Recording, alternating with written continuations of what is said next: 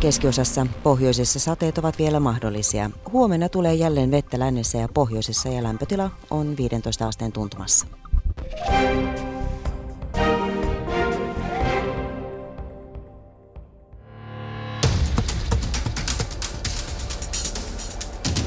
Ylepuheen urheiluiltaa.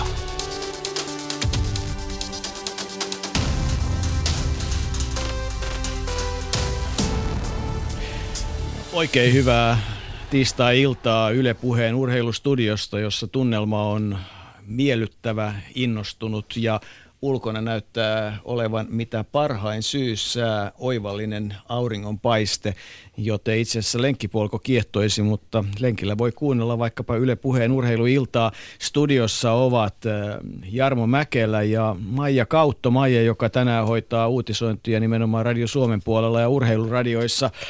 Mitä sä aiot nostaa esiin tänään? No kyllähän siellä täytyy tuo jääkiekon CHL ottaa puheeksi. Pudotuspelit alkaa tänään ja seitsemän joukkuetta vielä Suomesta mukana ja siellä erityinen mielenkiinto toki tuonne Jyväskylään kohdistuu, kun Erik Peri luistelee sinne Tepsin paidassa jäälle entiseen kotikaukaloon. Onko Jarmo Jyväskylä sulle kotijoukkueen jääkiekossa? Seuraatko kuinka paljon SM Liigaa? Kyllä seuraan aika paljon, erityisesti Jyväskylää, missä opiskelin, Oulua, missä synnyin ja Poria, missä voitin Kalevan kisat. no jos sun pitää näistä valita, niin minkä valitset? No ehkä nimenomaan Jypin. Hmm. Mitä, mitä mietteitä Erik Perinin lähteminen ja pelaaminen Tepsissä sulla herättää? Voin kuvitella, että se on Jypin faneille vaikea paikka kaikin tavoin, mutta elämä ja urheilu on tällaista. Näinhän se on ja kyllä siellä on jo monenlaisia kannanottoja tullutkin, että miten se perin on siellä vastaanotettu, mutta se varsinainen vastaanottohan tulee sitten vasta, vasta tuossa puolen tunnin kuluttua, kun siellä peli pyörähtää käyntiin. Jere Pehkonen on myös studiossa. Mitä, mitä mietteitä sulla on tästä, kun aika monta kierrosta jääkiekkoa seuraat kauden aikana? No vanhana vielä niin kuin pienimuotoisena Jyp-fanina, niin kyllä tuo aina vähän silleen herkistää. Erik Perin pitkä aikaa ollut, ollut silleen lempipelaaja, jos näin voi sanoa, niin mahtava, mahtava että nyt sitten, tai toivottavasti otetaan sille hyvin vastaan fanien toimesta ja uskonkin, että näin tapahtuu. NHLssäkin muuten tapahtui jotain. Eikö siellä harjoitusottelut ole siinä vauhdissa, että Minnesotasta leivotaan kovasti mestaria vai miten se menee maihin? Jotakin semmoista siellä on kuulemma vähän kautta al- aloitellaan käyntiin, että harjoituspelejä on pelattu. Ja kyllä siellä suomalaiset on ihan hyvin päässeet vauhtiin ja näyttämään kynteensä myöskin. Mitäs muuta urheilussa tänään? No, pysytään vielä hetki Jyväskylässä, eli siellä tuli tämmöinen uutinen, että Alamäkiluistelun MM-sarja luistellaan kaksi seuraavaa kautta Suomen osakilpailu siellä Jyväskylässä ja nämäkin kisat sitten Yle näyttää kanavillaan. Aha, harjulta ylhäältä aikanaan pojat laskivat muuten tota, läpi koko Jyväskylän kaikkien katujen rattikelkalla aina sinne Jyväsjärven jäälle. Silloin liikennettä oli vähemmän. Ei suositella, ei luistimillakaan, vaikka jäätä olisi, mutta, mutta siellähän on traditio alamäki menemiseen. Joo, siellä on totuttu tällaiseen vähän hurjempaankin menoon. Ja sitten toki mennään vähän ilmalla tuonne ison meren taakse, eli Yhdysvalloissa poljetaan maantiepyöräilyn MM-kilpailuja parhaillaan, ja tänään ensimmäinen suomalainen siellä sitten pääsee vauhtiin, kun naisten aika-ajo poljetaan, ja siellä Lotta Lepistö ja Laura Vainionpää ovat tulessa. Mm, pyöräily. Se on aika usein aika hyvää harjoittelua myös tuonne yleisurheilun puolelle. Siis rasitus on, on kovaa, mutta erilaista, eikä, to, eikä tule semmoista samanlaista iskutusta. Että Joo, kyllä itsekin kesäaikaan ajan pyörällä aika paljon kuntoilulajina ja sen olen oppinut, että yksi maailman kovimmista lajeista on kyseessä ja, ja erittäin kova sellainen mielenkiintoinen laji kuin mikä. Kyllä ja sieltä voi jopa jonkunlaista menestystä odottaa. Lotalla on erittäin hyvä kausi tässä alla ja noussut oman tallinsa ihan sinne kärkipolkioihin. Eikö sen kuulu niihin, joilla periaatteessa voisi olla jonkinlaista asiaa, jopa sitten Rio, johon ei joku ihan hetki aikaa? Kyllä, kyllä, vajaa vuosi. Mm. Vajaa vuosi on Rio ja tänään Rio mahdollisesti matkaavat urheilijat on kokoontunut tuonne Santahaminaan, siitäkin vähän kuuluu. Eli 19.03, 20.03 ja 21.40 urheiluradio. 21.40 urheiluradiossa on sitten varmaan jotain palloiluakin mukana, ei semmoista päivää voi olla, etteikö olisi. No toki sen lätkän lisäksi niin vähän jo pohjustetaan viikonvaihteessa alkavaa lentopallokautta, että siellä vähän pohditaan ainakin sitä, että mitä ihmettä varten lentopallon Suomen mestaruuskamppailut aloitetaan samaan aikaan, kun pelataan Euroopan mestaruuksista. Niin, ja sitten tietysti varmaan jalkapallokausikin huipentuu tällä viikolla, ja Jarmollekin lentopallo muuten on varmaan aika tuttu laji. Kyllä, olen pelannut lentopalloa vitos, nelos ja kolmos sarjassa aikanaan ja muutamina vuosina aika, aika intensiivisestikin, että varsinkin siellä verkkokierroksella pärjäsin kohtalaisesti niillä sarjatasoilla. Mm, kyllä sun lajitaustalla, kymmenottelulla ja muulla, niin tota, pomppu on paikallaan. Paljon muuten on ollut Jarmo Mäkelä pomppu. No korkeutta hyppäsin 208 ja kahdella jaalla paikaltaan 55 sentin paikkeille ehkä parhaillaan, että semmoista kansallista keskitasoa. Eli tämmöinen urheilupäivä ja me täällä studiossa keskitytään aika pitkälle yleisradioon. Hei Maija, hyvää iltaa ja, ja tota, hienoja uutisia toivottavasti tulee päivän mittaan. Teillekin oikein mukavaa iltaa. Kiitos. Ylepuheen urheiluiltaa. Ja nyt sitten ruvetaan oikein todella keskustelemaan yleisurheilusta Jarmo Mäkelä. Ja tämä on hauska ilta siinä mielessä, että sen lisäksi, että sulla on tietysti pitkä kokemus valmentajana, urheilijana, valmennuksen johtajana ja nyt liiton toimitusjohtajana, että me tässä ensin pari tuntia pohditaan yleisurheilua, otamme yhteyttä ensin Antti Ruuskaseen, sitten Jukka Härköseen, Petteri Piiroseen, Jarno Koivuseen, Antti Pihlakoskeen ja Ilkka Räsäseen, mutta että sitten illalla vielä äh, ehdottomasti mielenkiintoinen asia on Sport Magazine kello 21, jolloin aiheena on pohjoismaisen yleisurheilun uusi sukupolvi, supergenerationen, eli toisin sanoen Pohjoismaat olivat, olisivat omana joukkueenaan – voittaneet suhteellisen selvästi EM-kisat Eskilstuunassa. Ruotsi, Suomi, Norja, Tanska, kaikki 13 parhaan maa joukossa pisteissä ja mitalitaulukossa paras Pohjoismaa Tanska. Mitä tämä nyt Jarmo Mäkelä kertoo? No yleisurheilu on Tanskassa saamassa jalansijaa aivan ennen näkemättömällä tavalla. Siitä on ollut muutamia muitakin merkkejä viimeisten vuosien aikana nähtävissä ja nyt juuri tanskalaiselta kollegalta kuulin, että – yleisurheilu on pääsemässä mukaan Team Danamarkin ohjelmiin entistä enemmän ja se varmasti tulee vauhdittamaan, vauhdittamaan heidän yleisurheiluansa todella loistavia junioreita ja muutama hyvä seniorikin, joista muun muassa juoksijoita muistamme Pekingistäkin neljännellä sijalla nelosen aituri nainen siellä ja kyllä Tanska, Tanska tekee yllättävää nousua yleisurheilussa tällä hetkellä. Ää, voit valottaa varmasti sitä Team Danmarkia hiukan enemmän, mutta tota, onko tämmöisillä nimillä kuin Wilson Kipkeetter, onko niillä merkitystä tämmöiseen niin kuin tanskalaisen yleisurheilun noususuuntaan? Uskon, että on. Wilson Kipkeetter on persona, joka on halunnut jakaa kokemuksia ja tietoaan myöskin urheiluuransa jälkeen muille, muun muassa suomalaisille sitä jossain määrin tehnyt ja varmasti ollut mukana tanskalaisten – juoksuurheilun nousussa. Ja, ja Team Danmark on tietysti Tanskan urheiluministeriön ja paikallisen keskusjärjestön vastaus tanskalaisen huippuurheilun menestystarinoihin. Ja siellä on tietysti satsattu tietoisesti paljon sellaisiin lajeihin, joissa katsotaan tanskalaisilla olevan parhaat mahdolliset, mahdollisuudet menestyä. Ja yleisurheilu ei tähän mennessä ole kuulunut lähellekään siihen lajikategoriaan, mutta nyt todella kun menestystä on ruvennut tulemaan, niin myöskin Team, Team Danmarkin resurssit alkavat tulla yleisurheilunkin käyttöön ja se on aika hieno yhtälö noin niin kuin henkisesti ja miksei aineellisestikin. Joka tapauksessa siis Sportmagasiinit jatkaa mainiosti kello 21 jälkeen keskustelua yleisurheilusta nimenomaan sen tulevaisuudesta. Eikö muuten sen Sport Danmarkin eh, yksi teema ole se, että kun on hyviä projekteja, hyviä asioita, niin, niin tavallaan niin kuin oma rahoitusta puolet ja sitten tulee toinen puoli sieltä valtioiden ja muulta taholta, että siinä on niin kuin lähdetty tällaiseen kumppanuusperiaatteeseen ihan konkreettisesti. Juuri näin ja Tanskan yleisurheilun liitto erittäin hyvin – organisoidun harrastejuoksemisen kautta on taloudellisesti hyvissä voimissa tällä hetkellä ja pystyy tähän haasteeseen, mistä mainitsit hyvin vastaamaan ja tällä tavalla resursseja saada, saadaan niin kuin kumulatiivisestikin lisää. Niin kuin sanoin tuossa alussa, niin Antti Ruuskanen, Jukka Härkönen, Petteri Piironen, Jarno Koivunen, Antti Pihlakoski ja Ilkka Räsänen tulee seuraavan parin tunnin aikana mukaan lähetykseen. Ja Jere, kyllähän me ei me haluta keskenämme täällä keskustella, että sinä ei Antti enkä minäkään eikä, eikä Jarmo, että et tota, otetaan hyviä kommentteja, ajatuksia, mietteitä, kysymyksiä vastaan kaikin mahdollisin keinoin. Näin on kyllä vaan tapamme mukaan toimii nämä normaalit viestimet tänne studion päin myöskin, mikäli kysyttävää näiltä soittoringin herroilta on tai sitten miehiltä täältä studiosta, niin äh, Twitterissä hashtag urheiluilta toimii ja sitten tietenkin Shoutbox on tämän illan käytössä, niin kuin aina ennenkin? Oikeastaan semmoinen tilinpäätöksen tekeminen on tietysti tota, jossain määrin turhaa. Kausi on ollut, Tero Pitkämäki heitti hyvin, mutta että tota, sen verran tietysti voidaan palata menneeseen vuoteen tai menneeseen yleisurheilukauteen 2015, että sanon nyt mitä päällimmäisenä siitä pitää tietää.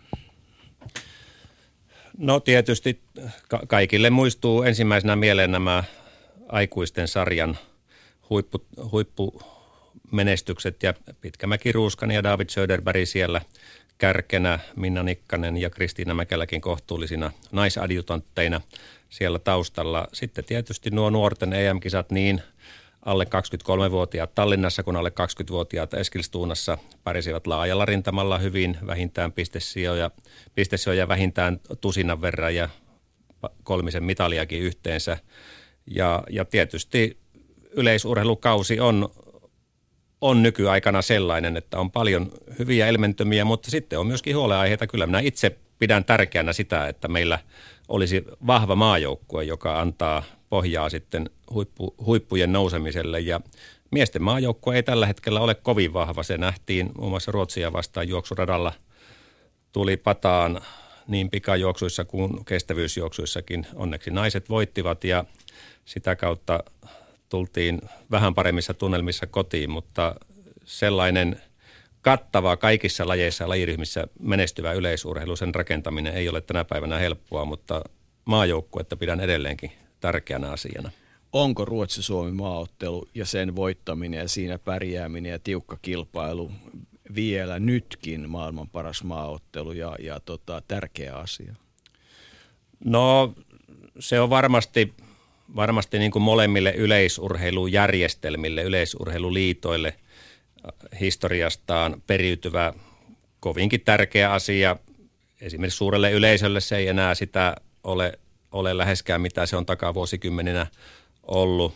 Ja, ja hyvä, hyvä näin, mutta tietysti sen toivoisi, että se pitäisi instituutiona pintansa niin kuin yleisön silmissä ja mielenkiinnon kohteena. Meillä täällä Suomessa se on varsin hyvin sen tehnyt, mutta kyllä nuo Tukholman vain osin täydet katsomot oli vähän vaarallinen signaali siitä, että onko, onko yleisurheilu Tukholmassa jo menettämässä jalansijansa siten, että edes Finn Kampen ei nouse sille tasolle, mille ainakin yleisurheiluihmiset Lahden molemmin puolin sen haluavat nousevan, mutta lähivuodet näyttää, miten edetään. Ja meillä on se mielenkiintoinen tilanne, kun stadion on remontissa ja mennään ensi vuonna maaotteluun Tampereelle. Se on uusi mahdollisuus.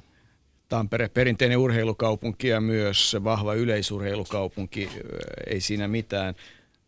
Yksi semmoinen viime päivien ehdoton keskustelun aihe on aika 2.33.24. Alisa Vainio 17V ja maratonille, maratonilla flow-tilassa. Onko se aika huima aika? No kyllä, se tietysti on huima aika.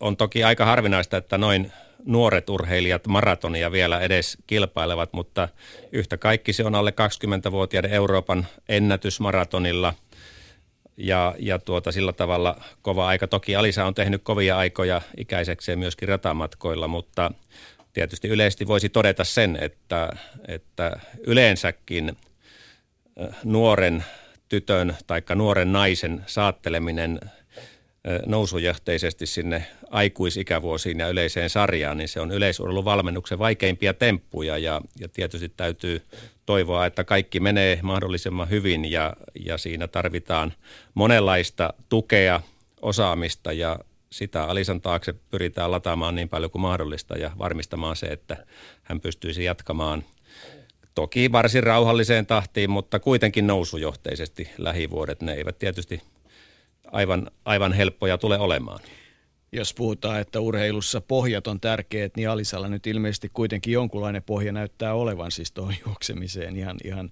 sekä tehdyn työn että, että luontaisen lahjakkuuden kautta, mutta että kyllä kai joku Anne-Mari Sandelkin aikanaan niin aika huimia aikoja juoksi jo pikkutyttönä tai nuorena naisena, miten halutaan asia nyt ilmasta.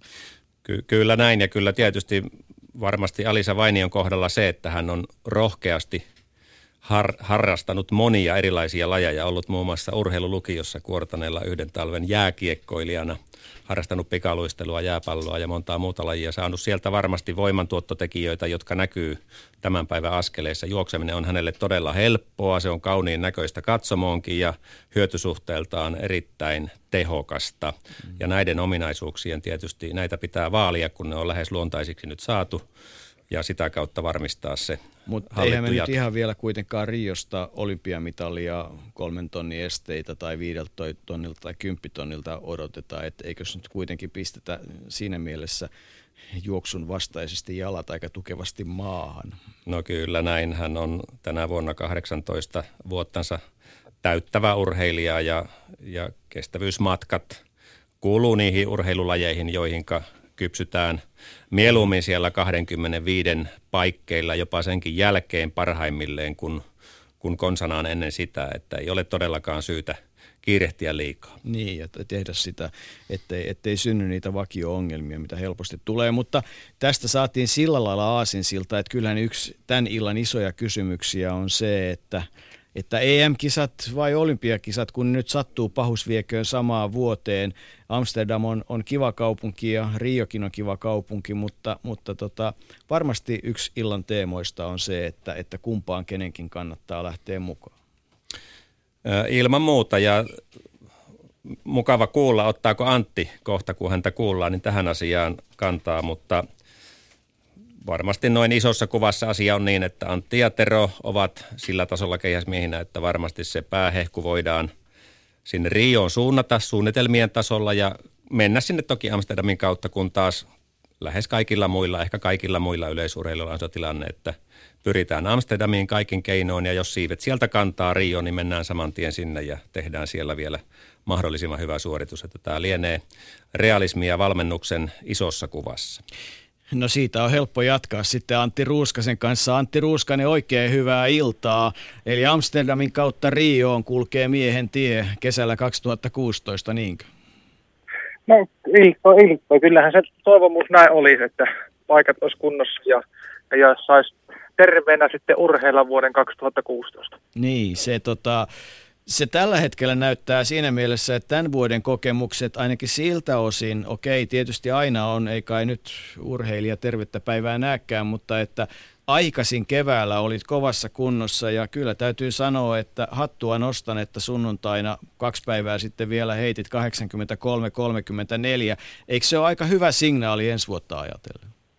No kyllä se on, että toukokuussa jo vielä 86 metriä ja sitten syyskuussakin niin 85 ja 83 pystyy heittelemään. Että kyllä se niin kuin nyt tässä pari vuotta on mennyt mukavasti, että on löytynyt sitä tassoa koko kesälle ja, ja, ja sitten vielä on pystynyt omaa ennätyksestä parantamaan kuitenkin paljon 30 niin kyllähän se antaa semmoiset positiiviset signaalit sitten jatkoa varten. Niin, kolmekymppinen kokenut elämää jo nähnyt, menestystäkin on tullut ja Pielveden ennätys saatu, mutta ei tänä vuonna tullut plakettia. Harmittaako yhtään?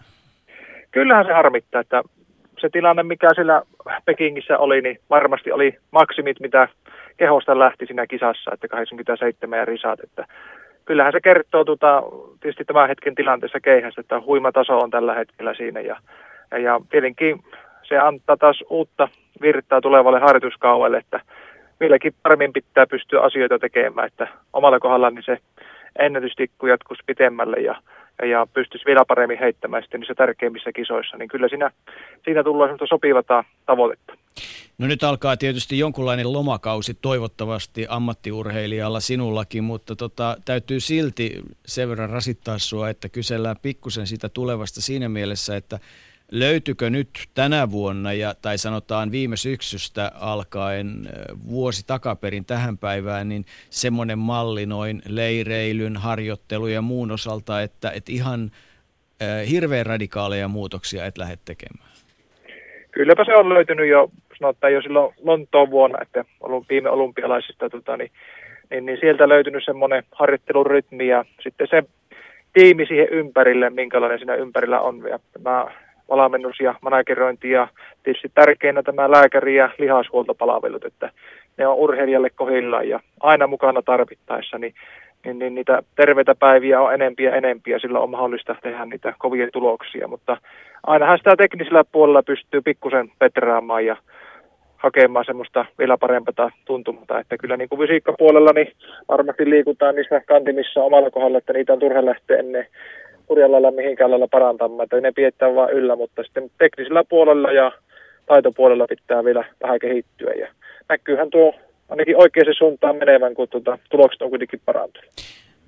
Mitä sinä teet nyt, kun on kuitenkin ilmeisesti jonkunlainen pieni lepojakso olemassa? Mitä on asiat, joilla pystyy päätä lataamaan? Mikä on se, joka tällä hetkellä tuntuu hyvältä?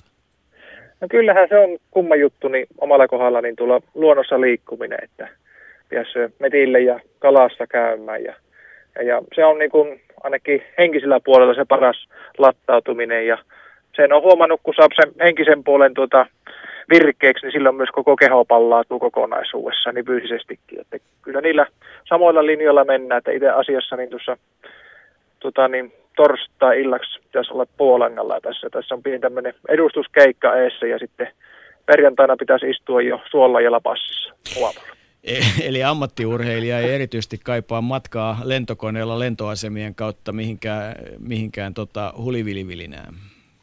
Ei sitä jos tuossa miettisi ensimmäistä äh, joku lomareissu, että lähtisikö jonnekin kaupunkilomalle hulivili viikoksi, kahdeksi viikoksi sinne vai lähtisikö sitä tuonne luonnonrauhaan, niin kyllä se ainakin omalla kohdalla niin se jälkimmäinen vaihtoehto on parempi, eli luonnonrauha. Mäkelä Jarmo on tässä studiossa, tai sitten tavata siellä, siellä kotiseudulla viikonloppunakin, mutta, tota, mutta mutta kun Jarmo nyt on täällä ja kuulijoitakin on jokunen, niin onko sulla Jarmolle toiveita vai tekeekö liitto nyt suunnilleen sinun kannaltas oikeita asioita?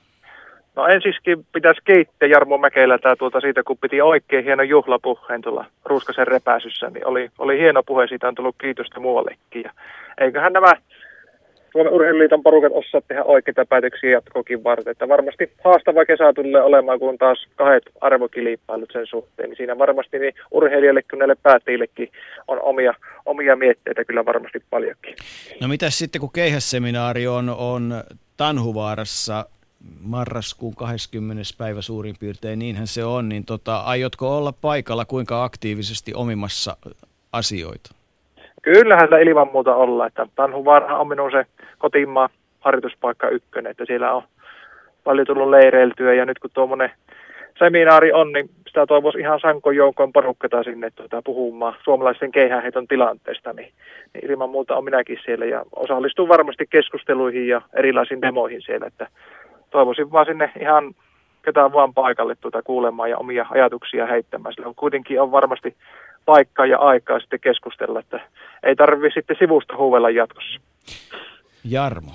Niin, tuota Tanhuvaaran seminaariahan on vähän pohjustettu ja markkinoitu ajatuksella, että keskustelun suomalaisen keihäänheiton tilasta ja tilanteesta koskien niin harjoittelukokonaisuutta, fyysisten ominaisuuksien painottumista kuin heittotekniikkaakin, niin sen tulee jatkua. Miten itse suhtaudut tähän keskusteluun ja pidätkö sitä hyvänä, että sitä on saatu käyntiin? Kyllähän se on hyvä idea, että se on tietenkin nyt katsotaan niin maailman tilanne, jos puhutaan heitosta, niin, niin, niin nyt tässä on tullut uusia miehiä rytinällä ja kovilla kaarilla ja tämmöisillä, niin kyllähän siinä on jotain tehtävää sitten jatkoa varten. Ja minusta tämä on äärimmäisen hyvä idea tämmöinen seminaari ja siinä on hyvä keskustelun paikka ja kehityksen paikka sitten myös meille kokeneemmille keihäheittiille kuin sitten näille junioreille ja heidän valmentajille ja lääkäreille ja fysioterapeutille. Että kyllä tämä minusta on äärimmäisen hyvä, hyvä juttu ja hyvä idea.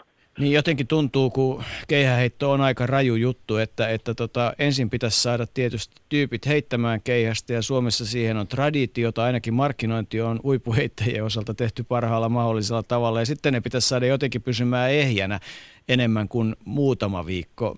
Se on varmaan se iso kysymys todella tässä lajissa, että kun nuoret tulee mukaan, että miten, miten ne harjoittelee niin, että ne oikeasti pysyy ehjänä. Kyllä, kyllä, että kyllähän se niin kuin tällä hetkellä niin itselläänkin ollut jossain vaiheessa semmoinen vammakierre, niin ei sitä menestystä ennemmin tullut, kun sai tämän vammakierteen loppumaan, niin siinä se on tärkeää löytää se sopivan palautumisen ja lihashuollon ja harjoittelun, niin, niin siinä on hyvä niitä ajatuksia porukalla miettiä. voitko valottaa sitä, että, että onko jotain semmoisia ihan selkeitä syitä, jolla oman vammakierteessä sait katkaistua vai, vai tota, niin, eli oikeastaan onko jotain sellaisia selkeitä asioita, mitä muuttamalla asiat parani? No kyllähän se tietysti omalla kohdalla pystyy omalla kohdalla puhumaan tällä hetkellä, niin, niin, niin kyllä lihashuollon määrän lisääminen huimattavasti ja palauttava harjoittelun määrän lisääminen ja ehkä sen harjoittelun ja levon rytmittäminen tuli paremmaksi, niin, niin, niin niiltä kantilta niin oma vammakierre kyllä niin kuin loppu kertalinttuulla. Että kyllä siinä yksi kapelimestari on ollut Asko Vehviläinen tuolta Suonenjoelta.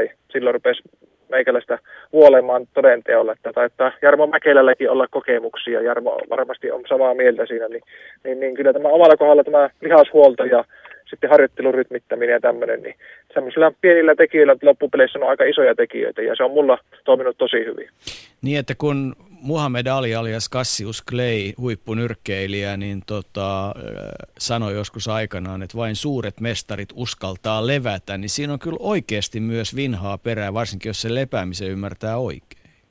No kyllä, kyllähän se on ja tietenkin sitten siihen tarvitaan sitten muitakin ekspertiapuja, esimerkiksi Kukkamäen Petri ollut siinä olokapään puolella, kun mulla olokapäässäkin ollut, niin, niin, niin siihen tarvitaan myös sitten fysikaalista apua myös sitä kantilta. Että kyllä meillä Suomessa niin kuin on tällä lihashuolto ja muuten fysikaalisella puolella on varmasti ammattimiehiä, että niihin vaan rohkeasti yhteyttä ollaan urheilijat ja tämmöiset. Ja kuitenkin se, pelkästään se fysikaalinen ja tämmöinenkään ei riitä siihen palautumiseen, että pitää siinä urheilija ja valmentaja osata myös sitten levätä oikeassa kohin, niin se on meille myös aika monen haaste. Niin ja varmaan se sun ravinto ja muutkin asiat, niin ei ne varmaan ihan leikkiä ole, että kyllä joskus tietysti voi olla hauskaa ja, ja, ja, ja niin edelleenkin, mutta et kai se pitää ihan oikeasti vähän miettiä, mitä suuhunsakin laittaa. No kyllä, se on vaikka on sanottu, että heittijät on näiden yleisurheilijoiden niin, niitä kaikki ruokasempia. Että kyllähän se niin on, niin, mutta toisaalta niin omalla kohdalla niin kyllä minä tarkkaan katson, mitä minä syön ja milloin syön ja kuinka paljon ja kuinka useasti ja näin poispäin. Niin kyllä se on se kokonaisuus, kun on kasassa, niin se auttaa monen tilanteessa. Mitäs mieltä olette Jarmo ja Jere? Päästettäisikö toi Antti tota, vaikka pohdiskelemaan, että minkälaista kalaa hän söisi seuraavina viikkoina? Olisiko se, olisiko se kohtuullista, että pääsisit nyt vaikka miettimään omia asioita? No kyllä tässä itse asiassa justiinsa on syömään menossakin. Että, tota, ihan sopivasti se kävisi. No menehän siellä syömään ja hei kiitos tota, kuluneesta vuodesta, kuluneista vuosista ja tästä vuodesta ja iloisista ilmeistä ja tota, ei muuta kuin kohti Amsterdamia ja, ja sieltä sitten Rio. Lopuksi on pakko kysyä, että onko molemmat paikat muuten tuttuja? Tuota tuota. Kyllä molemmat paikat on ihan vieraita, että mukavahan niissä lähti pyörähtämään ja kahtomaan, mihinkä se kehäs lentää ja onko sillä mitään muuta kotiin tuomisia kuin mitalleta vai viiensiä sijoja vai mitä, että kyllähän sinne on kovat tavoitteet. Hei, hyvää vuotta, loppuvuotta ja vuotta 2016 langoilla tavataan. Kiitos. Ylepuheen urheiluiltaa. Jaha, kyllä siis kokenut urheilija, joka selvästi niin kuin vielä nauttii siitä tekemisestä, että työn tekeminen ja ammatti tässä tilanteessa, niin ne osuu kyllä aika oikeeseen. Että, että se kaikki paistaa sieltä läpi.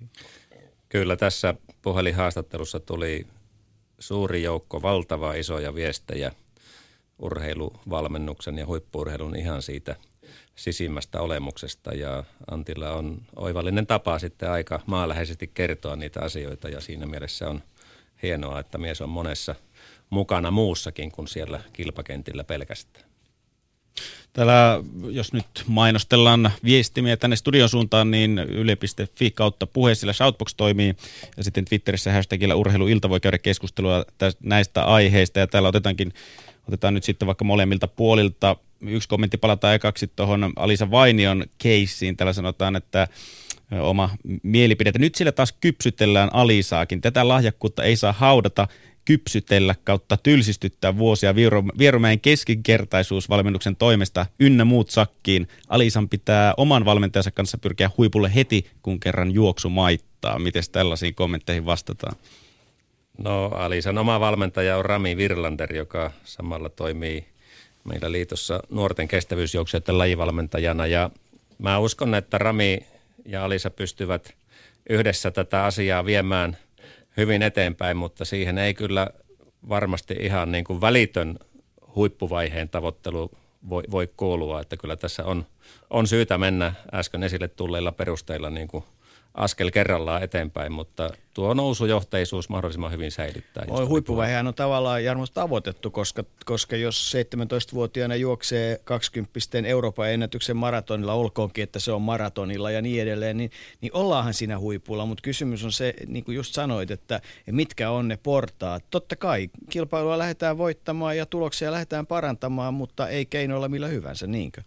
No juuri näin ja kyllä siellä tietysti Kasanissa Venäjällä on alle 20-vuotiaiden maailmanmestaruuskisat ensi kesänä ja uskon, että sielläkin Alisalle riittää mitä sovi, sopivimpia tavoitteita. Otetaan Twitterin puoleltakin vielä yksi. Fredrik Fröberg kysyy, että milloin annetaan Moukarille ansaittu kilpailuohjelma? Tähtikisat ja eliittikisoihin A-lajiksi taso ja urheilijamäärä riittää hänen mielestään. No meillä on ollut eliittikisajärjestäjien kanssa palauteseminaari tästä kaudesta ja kyllä siellä kovasti puhuttiin moukariheitosta paljon, paljon lämpimämmin kuin parina viime kesänä, kun Olli-Pekka Karjalainen ei markkinoilla enää ole ollut. Että uskoisin, että tämä asia tulee kyllä nyt korjaantumaan ainakin suhteessa siihen, missä se on ollut pari viimeisen vuoden aikana, niin ihan merkittävästi jo ensi kaudesta lähtien.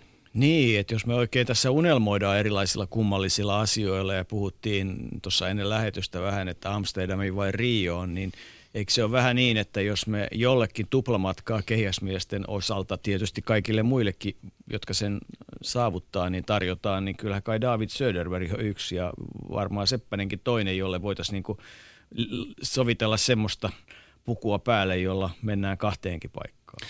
Ky- kyllä näin ja vielä silläkin perusteella, että molemmissa kisoissa on aika paljon samat heittäjät kärjessä, että siinä ei Euroopan ulkopuolinen maailma hirveän suurta lisäarvoa siellä Riossakaan tuo. Ja mukava on leikkiä ajatuksella, että David Söderbergin saisi normaalilla tavalla ehjän kauden alleen, mitä tämä päättynyt kausi ei suinkaan ollut.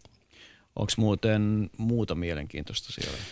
No täällä on tällainen kysymys, että kun Tenniksessä Jarkko Niemisen äskettäin perustama akatemia on tuottanut paikoitelle jo hurjia tuloksia, niin näyttää siltä, että ikäluokan ihan terävimmän kärjen kokoaminen tiiviisti yhteen tuottaa mainioita tuloksia urheilusaralla, niin onko yle- yleisurheilussa tällaisia huippuakatemioita suunnitelmissa? Ihan kuin joku olisi lukenut tota, sitä, mitä eilen puhuttiin ja kirjoitettiin pikkusen Ylen nettiin, Jarmo.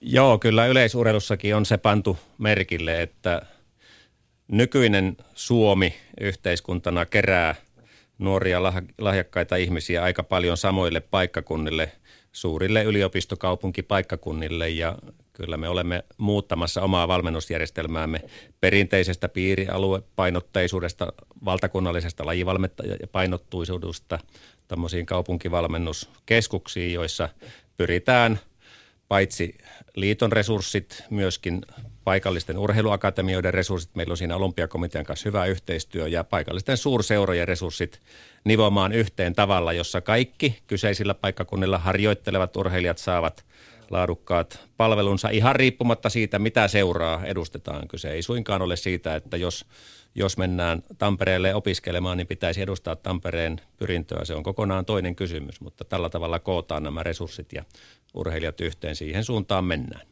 Niin tämä urheiluakatemia-ajattelu on kyllä nimenomaan siinä vaiheessa, kun puhutaan urheilijoista, jotka tähyää huipulle, eli on asettanut tavoitteekseen jalostaa lahjakkuutensa niin pitkälle kuin mahdollista ja haluaa tehdä, koska se vaatii sen, että siis kaikki on tehtävä niin kuin kympin arvoisesti, kaikki osa-alueet, sehän on selvä. Niin silloinhan tämä akatemia järjestelmänä, niin, niin en ainakaan vielä tiedä nopeasti. Kun joku keksii paremman, niin hyvä on, mutta et siinä, on, siinä, on, siinä on pelkästään niin kuin hyviä elementtejä. Se on juuri näin ja siinä on erittäin kantava lähtökohta se, että siinä annetaan kaikille valmiudet yhdistää koulunkäynti, opiskelu ja urheilu tarkoituksenmukaisella tavalla. Ja se antaa mahdolliset myöskin sellaisiin vaiheisiin, jos tarvitaan periodeja välissä, jolloin opiskelua ei voida ottaa juurikaan ohjelmaan, niin sekin on mahdollista, että siinä on, siinä on myöskin tämä yhteiskuntavastuu ja, ja tulevan elämän vastuu hienosti otettu mukaan ja se on oikeastaan suomalainen kilpailuetu jatkossa, näin uskallan ennustaa. Niin nythän esimerkiksi Tatjana Ryba tekee aika hyvää tutkimusta tästä dual carrier, eli toisin sanoen niin kuin tätä asiaa juuri, että miten nivotaan asiat yhteen. Ja mä oon ymmärtänyt, että, että sitä nyt oikeasti myös sitten tutkitaan, eikä vaan rapistella, että, että oletko tietoinen? No kyllä olen tietoinen ja, ja tietysti se, että oppilaitokset on saatu tähän keskusteluun mukaan ja siellä, siellä opintoja ohjaavat virkamiehet ja professorit tiedekunnissa vastaavat ammattikorkeakouluissa näkevät asian samalla tavalla ja ovat todella valmiita tekemään töitä sen eteen, että näitä opinto-ohjelmia voidaan eriyttää pois siitä, mikä on kyseisillä vuosikursseilla normaali tahti. Ja se kehitys on ollut hienoa seurattavaa ja tuntuu vaan jatkuvan. Amsterdam ja Rio 2016, ne on isoja kysymyksiä. Sitä tuossa sivuttiin, mutta mennään vielä. Tota, onko se ihan väärin ajatella niin, että, että ihan realistisesti niin, niin aika monen suomalaisen huippuyleisurheilijan ensisijainen tavoite ensi vuonna on, on tota Amsterdam. Ja jos, jos siellä syntyy onnistuminen, syntyy hyvä flow, niin sillä rytmillä siitä eteenpäin viikko vähän kevyemmin, yksi kova viikko ja sitten uudelleen, uudelleen tota, samba päälle Riossa, niin sillä voi saa sen parhaan tuloksen. Onko tämä mutuanalyysi lähellekään oikea? No kyllä se on varmasti, varmasti hyvin oikea ja oikeastaan tuo kalenterin aikaikkunatkin ajavat tilannetta vähän niin kuin automaattisesti siihen suuntaan, että olympianäytöt menevät umpeen niinkin aikaisin kuin 11. heinäkuuta, jolloin Amsterdamin em juuri ovat päättyneet ja se kyllä tarkoittaa sitä, että se kovin hehku pitää valtaosalla urheilijoista, ehkä näitä keihäsmiehiä lukuottamatta olla viimeistään siellä Amsterdamissa ja, ja sillä tuotoksella mennään sitten juuri tuolla kuvailemallasi ajatusrakenteella viiden viikon päästä alkaviin olympiakisoihin Rioon ja siitäpä ne kauden isot suunnittelun paalut löytyvät. Tuleeko Euroopan mestaruuskisojen osalta valintaongelmia vai ollaanko nyt jo siinä älykkäässä tilanteessa, että annetaan urheilijoiden kokeilla, miltä EM-kisoissa tuntuu, eikä, eikä tehdä valinnoista liian isoa asiaa? Kyllä me on jo pidemmän aikaa lähdetty siitä, että Euroopan mestaruuskisoihin niin nuorissa kuin aikuisissakin otetaan mahdollisimman isot joukkueet, eli ne joukkueet, jotka koko lailla järjestävien tekemät tulosrajat ovat tehneet ja kyllä se joukkue siitä sitten pienenee rajusti, kun kilpaillaan maailmanlaajuisissa kisoissa, MMS tai olympiakisassa.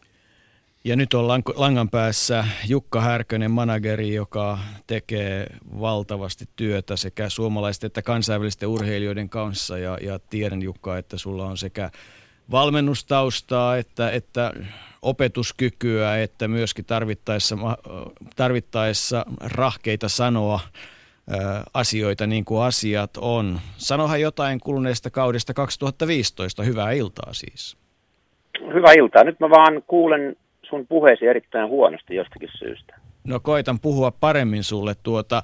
Ää, sanohan painava sanasi yleisurheilun vuodesta 2015 päättyvästä kaudesta. Mikä päällimmäisenä tulee mieleesi? No, jos kansainvälistä ajatellaan, niin, niin varmasti se, että vaikka jollakin tavalla aina olympiavuotta edeltävä vuosi on, on, on monelle ollut niin kuin jonkinlainen välivuosi, niin nyt kyllä, nyt kyllä tänä vuonna niin varsinkin Pekingin M-kisat oli, oli tota, kansainvälisesti huikea, huikean, huikean kova ja ko, kovatasoinen ja, ja, ja, ja tota, kärki, oli, kärki oli erittäin kova ja, ja tuota, noin, niin, niin, kilpailu, kilpailu kansainvälisellä kentillä vaan kiristyy koko ajan. Että vuodesta, jää, vuodesta jää mieleen se, että yleisurheilu on maailman kovinta urheilua ja mies miestä vastaan ja kelloa ja mittanauhaa vastaan, niin sanotaan, että näitä, näitä ihmisen inhimillisen suorituskyvyn rajoja mittaillaan koko ajan. Jukka Härkönen, äh, tiesitkö, uskoitko vai toivoitko, että Usain Bolt juoksee niin hyvin kuin juoksee? No mä sanoisin näin, että tota, äh, kun jonkin verran tiesin sitä taustaa ja, ja siinä on yksi mun oma urheilija samassa, samassa harjoitusryhmässä, niin tiesin sitä taustaa, niin että jos jos hän terveeksi tuolla Saksan maalla saadaan, niin, niin tuota, sen jälkeen hän tulee viivalle ja, ja sitten on vaikea voitettava ja, ja aika lähellä se kävi, kävi että väliedessä olisi voinut tippua satasella, mutta sitten 200, 200 oli aika sel, selkeä, että, että tuota, henkilökohtainen toiveeni oli kyllä, että, että jos mies terveeksi tulee ja, ja viivalle pääsee, niin että voittaisi. Että enempi olin tyytyväinen kyllä siitä, että mies voitti. No nyt Suomessa on viimeiset pari päivää kohuttu maratonajasta 2.33, 24 ja 17-vuotiaasta Alisa Vainiosta. Oot varmasti lukenut, kuullut, nähnyt sekä kirjoittelun että muut jutut. Mitä ajatuksia Alisa Vainio ja maraton aika ja, ja tämä muutaman päivän keskustelu sinussa herättää? No ensinnäkin se, että Suomi on tietysti hirveän pieni maa ja, ja meillä on tuota, taipumus tässä, tässä urheilumediassa aina ampua, ampua rajusti yli ja niin tässäkin tapauksessa, että kun hieman, hieman noita taustoja tarkemmin tiedän, niin en, en halua sen kummia asiaa ottaa kantaa. On, on, on, on huikea ja on tytön nähnyt muutaman kerran juoksevan, että, että on ylväs, ylväsaskelinen, ylväsaskelinen nuori nainen, mutta, mutta meidän pitäisi aina muistaa se, että tuota, on kyse nuoresta tytöstä ja, ja, ja, ja tuota, noin, niin, vähän niin kuin tuo median su, suun, suunnassa niin kuin pistää pikkasen, pikkasen hiljempaa, että, että tytöllä on hyvä tulevaisuus ja, ja toivotaan, että kaikki, kaikki menee hyvin ja, ja tuota, tulokset tästä vielä paranee, mutta on olemassa tapauksia kyllä maailmalla, että varsinkin naisurheilijoissa, että parhaat tulokset, parhaat tulokset tehdään reilusti alle 20 ja on meillä miehissäkin, Suomessakin siitä ihan, ihan tuota, no niin, vaikkapa Ari Paulonen aikana juoksi huikeita tuloksia nuorena miehenä ja eikä sitten niin sanotusti aikuissarjossa enää pystynyt parantamaan. Että, että on, on mahdollista, että myöskin nähtiin Alisa Vainion parhaat suoritukset nyt. Toivotaan, että näin ei ole, mutta että kaikki on mahdollista.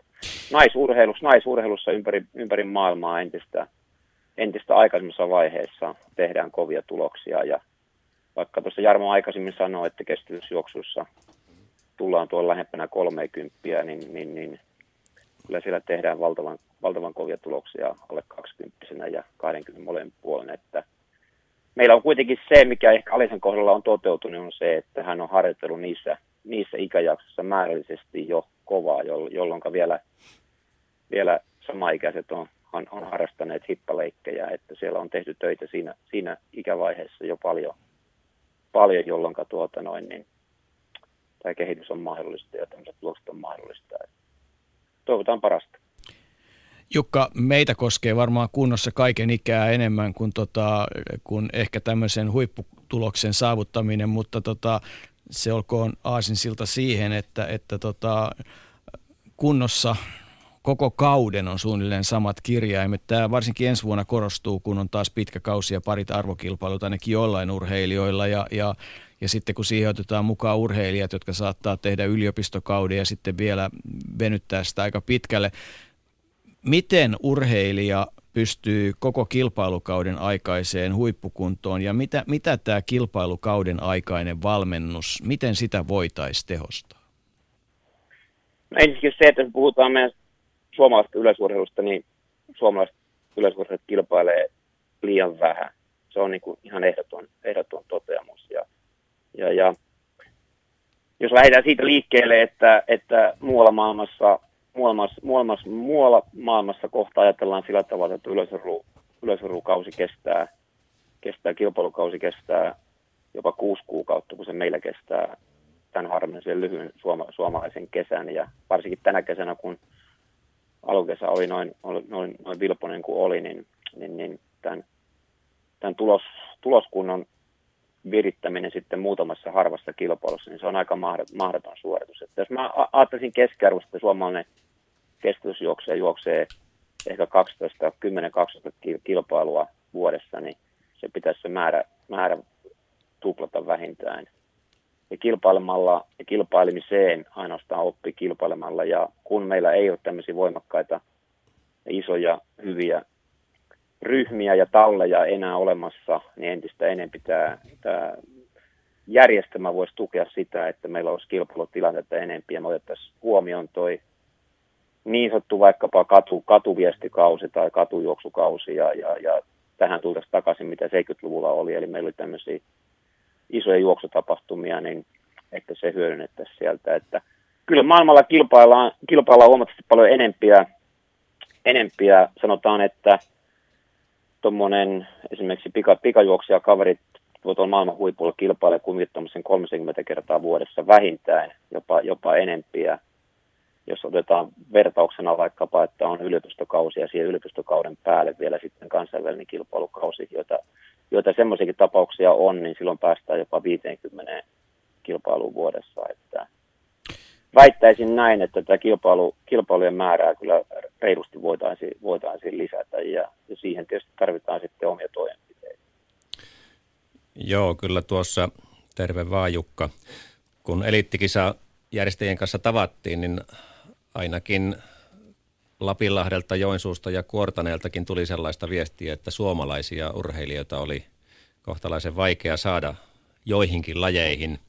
Että kyllä sitä kilpailutarjontaa tietysti kohtalaisen paljon on, mutta tuo pitää paikkansa, että meillä on ehkä opittu, opittu siihen kuhunkin kilpailuun hehkuttamaan vähän liiankin suurena tapahtumana ja sellainen kilpaileminen rutiini asiana on, on aika vieras, että ei, ei varmaan kaikissa kilpailussa tarvitseisi osallistua sillä ajatuksella, että yritän tehdä ennätyksen tai mahdollisimman hyvän tuloksen, vaan on luonteeltaan myöskin valmistavia kilpailuja, ehkä joskus jopa harjoituskilpailuja, ja siitä kaikesta voisi syntyä tuollaiset kilpailumäärät, jotka tämän päivän suomalaisurheilijoille ovat kyllä muisto vain.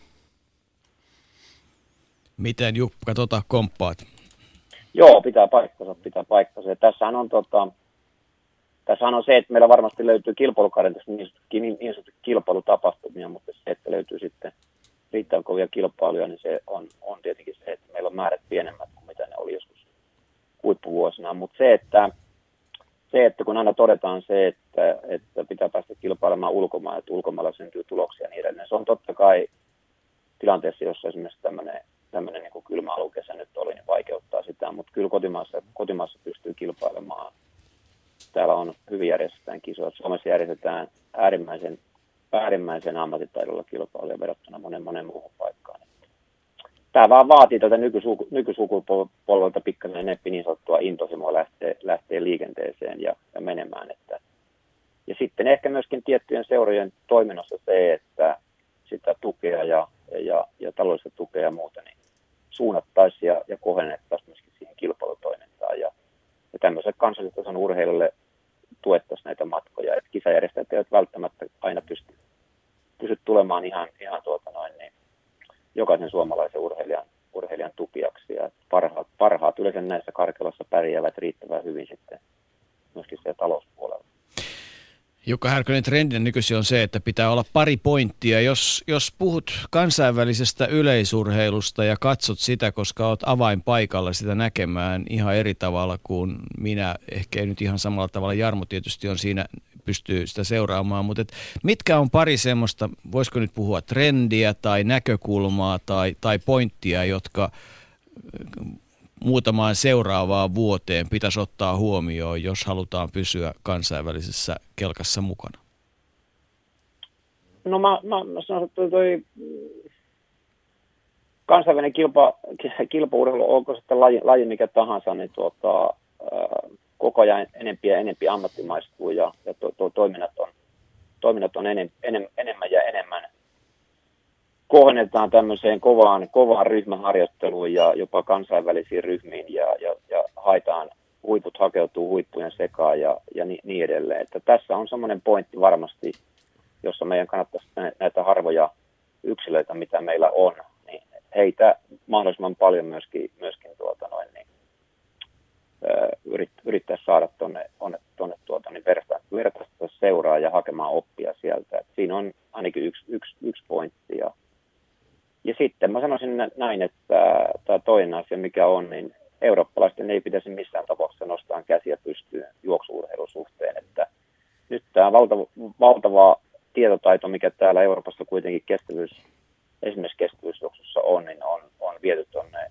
on viety tuonne Afrikkaan ja siellä on lähes jokaisessa maassa eurooppalaisia huippuvalmentajia ja, ja, ja, ja näissä Euroopan vanhoissa maissa, Italia, Espanja, Saksa, Ranska ja laskenpa siihen Suomen ja Ruotsinkin jollakin tavalla tässä kestävyysurheilussa, niin, niin, niin meidän pitäisi vaan usko, us, uskaltaa ja luottaa ja, ja antaa näille, näille nuorille yrittäjille mahdollisuuksia ja tukea ja arvostaa sitä toimintaa. Että itse olin henkilökohtaisesti niin huono urheilija, että en päässyt koskaan Suomi-Ruotsin maaotteluun, että tavoitteellisesti myös urheilija, joka pääsee Suomi-Ruotsin maaottelutasolle, niin on, on kova urheilija ja, ja, ja, ja tuota, vähintään sen, sen, sen kolmosketjun veronen, kun meidän tässä huikeasti, huikeasti heikottamassa jääkiekossa niin urheilijana, että, että tuota, arvo näille yrittäjille, jotka, jotka, jotka jaksaa yrittää.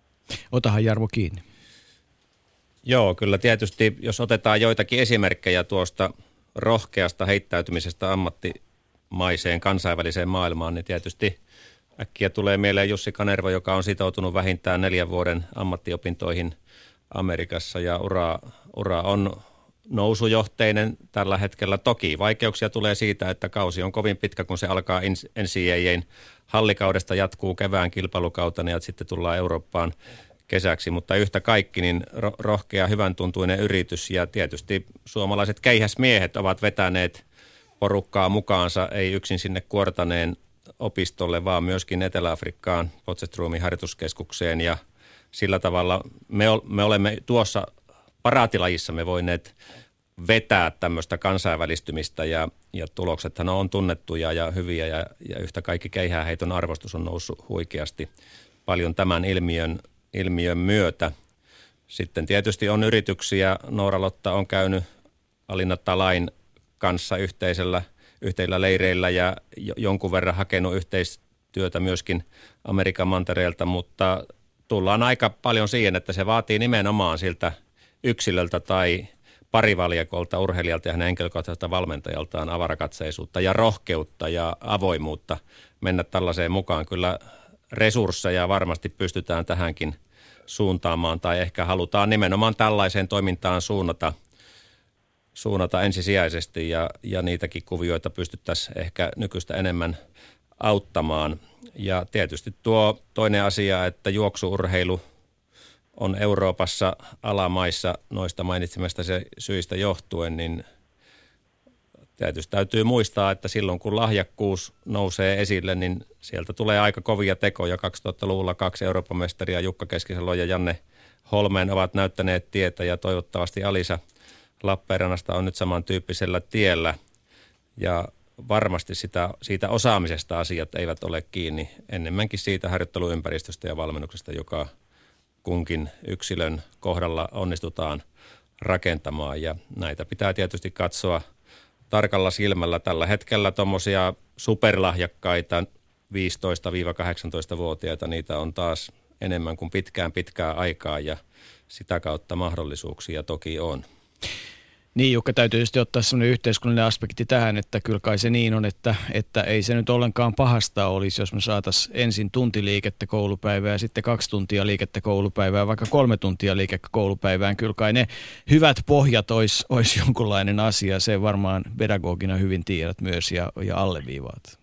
Joo, kyllä totta kai näin on, mutta tuossa on, tuossa on se, että olkoon järjestelmä mikä tahansa tai, tai, tai jär, jär, järjestelmä hyvä, niin kaikki kuitenkin lähtee siitä kiinni, että tämän, tämän ur, urheilijan intohimo ja, ja, ja te, tekeminen ylittää kaikki ne rajat, mitä, mitä voi olla. Että tämä on niin kuin tässä meidän lajissa niin kuin ihan, ihan ehdoton. Tietysti se on jokaisessa, jokaisessa huippuurheilu, huippuurheilu, huippuurheilussa ja tieteessä ja taiteessa missä tahansa, mutta se, että kyllä tämä niin kuin – ehdot, ehdottomasti, mikä mua huolettaa, ei pelkästään Suomessa, vaan tässä Euroopassa se, että tämä on, meillä on niin sanottu kilpailullinen keskus edelleenkin Euroopassa, suurin osa kansainvälistä suurista kisoista järjestetään Euroopassa, mutta se, että kun eurooppalainen juoksu näivettyy, niin sitä myöten myöskin tulee näivettyä nämä kisat, että, että tämä on jo, on jo nähtävissä.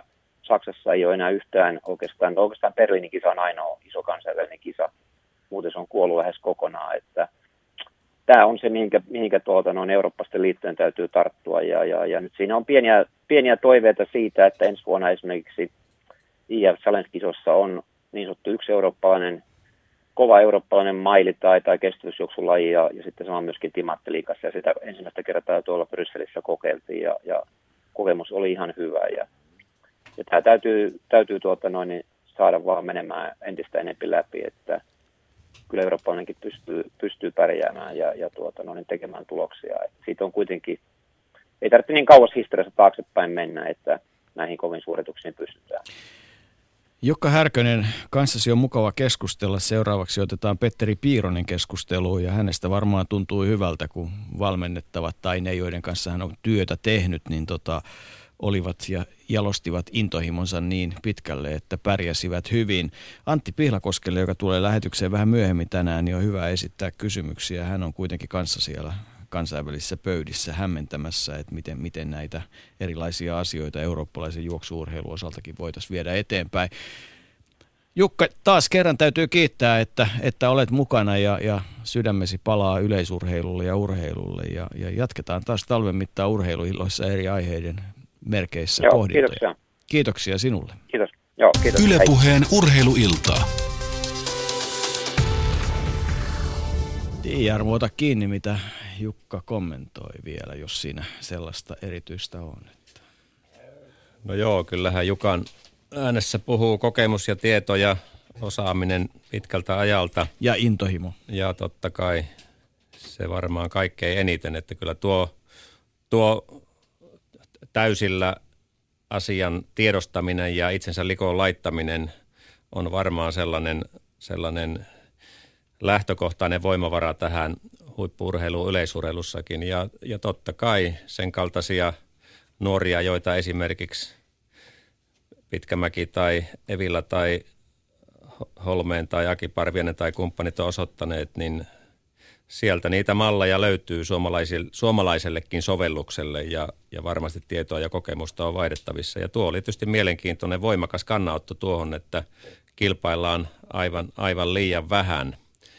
Se varmasti monen lajin ja urheilijan kohdalla pitää, pitää paikkansa ja ei todellakaan ole kiinni siitä, etteikö kilpailutilaisuuksia olisi, mutta ehkä tuosta kilpailutapahtumasta on tullut vähän, vähän juhlallinen kyllä.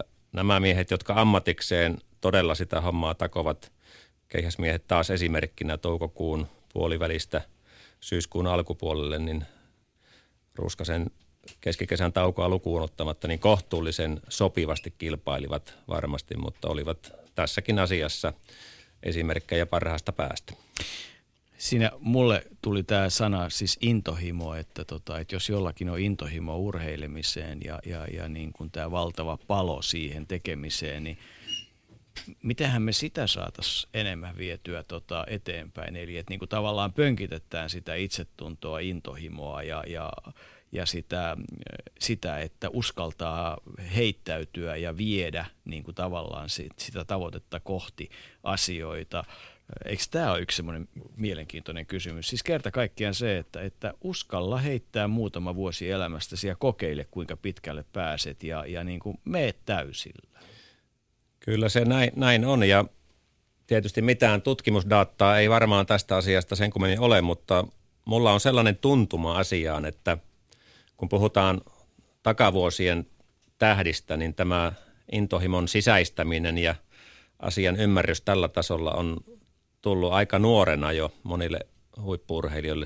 Voisin sanoa, että siellä rippikoulun tietämissä viimeistään ja tänä päivänä ehkä nuorisokulttuuri tapaa elää suomalaisena nuorena – tai eurooppalaisena nuorena tämän kaltaisissa maissa, niin voi johtaa siihen, että tämä, nämä, näissä asioissa herätään vähän myöhemmin ja silloin tietysti tulee monenlaisia asioita eteen, pitää vähän paikata asioita, että kuuluisia pohjia hakea, vaikka lahjakkuutta olisi tehdä tulosta nopeastikin, että tässä on myöskin tämmöisiä aikakauteen ja kulttuuriin sitoutuvia asioita, näin ainakin uskon. Langan päässä on nyt Petteri Piironen, en tiedä, toivottavasti kuulit, mitä tässä nyt viimeisen kahden minuutin aikana puhuttiin. Mitä, mitä sinulle tämä sana intohimo ja heittäytyminen ja muu, kuinka merkittäviä asioita ne on kaiken muun rinnalla? No kyllä, se on sen me, menestymisen kannalta aivan e- elinehto, että se palo ja polte, polte sitä omaa lajia kohtaan on, niin se, se on niin se lääke, mikä ruokkii, ruokkii harjoittelemaan kovempaa ja kovempaa ja nauttimaan sitä kovasta harjoittelusta. No nyt kun teet työtä nimenomaan tämän suomalaisen menestyslajin kanssa ja, ja sait läheltä seurata näitä kovia menestyjiä ja, ja olet Julius Jeegon ja Ihab Ablerrahmanin takana, niin, niin tuota, mitä heille tämä, kuinka intohimoisia he nyt sitten oikeastaan onkaan? No kyllä se Juli, Juliuksella varsinkin se intohimo ja kiinnostus sitä lajia kohtaan on ihan niin kuin poikkeuksellinen. Poikkeuksellinen, että kaikki varmaan tietää sen tarinan siellä taustalla, että tuota, YouTubesta on opiskellut, lähtenyt opiskelemaan keihäheittoja, ottaa selvää, selvää tekniikasta ja harjoittelusta ja niin poispäin. Että tuota, et, et sieltä, sieltä, se pohja, pohja niin se koko he, heittämiseen on lähtenyt. lähtenyt ja, no tietysti ihan, ihan on taas, ei, ei ehkä sillä se heittäminen ei ole se koko elämä, elämä että se kulttuuri on vähän, vähän erilainen. Totta kai siellä on se halu, halu pärjätä ja menestyä ja heittää pitkälle, mutta se ei kumminkaan kaikki kaikessa siinä elämässä. Että semmoinen tietty, tietty järkevä tasapaino siinä on, että ei se elämä ei siihen kaadu, jos ei välttämättä pysty heittämäänkään. Kun soitin sulle puhelimessa, niin kysyin, että, tuota, että olit sitten Pekingissä kokemassa jotain, mitä aika harvoin valmentaja saa kokea, hienoja hetkiä. Ja tota, kysyin sitten sulta, että, että miten nämä veijarit, älysivätkö edes kiittää ja puhuit jotain kehon kielestä, se jäi mieleen.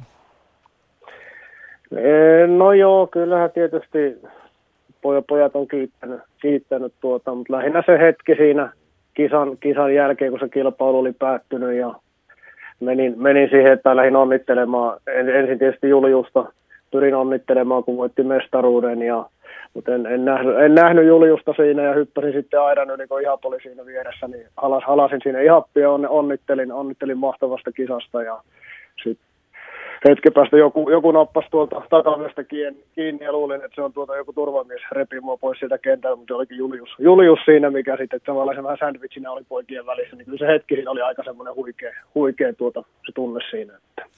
Jäi semmoinen muistijälki, että se intohimoinen työ, mitä on tehty, niin tuottaa, tuottaa tulosta ilmeisesti.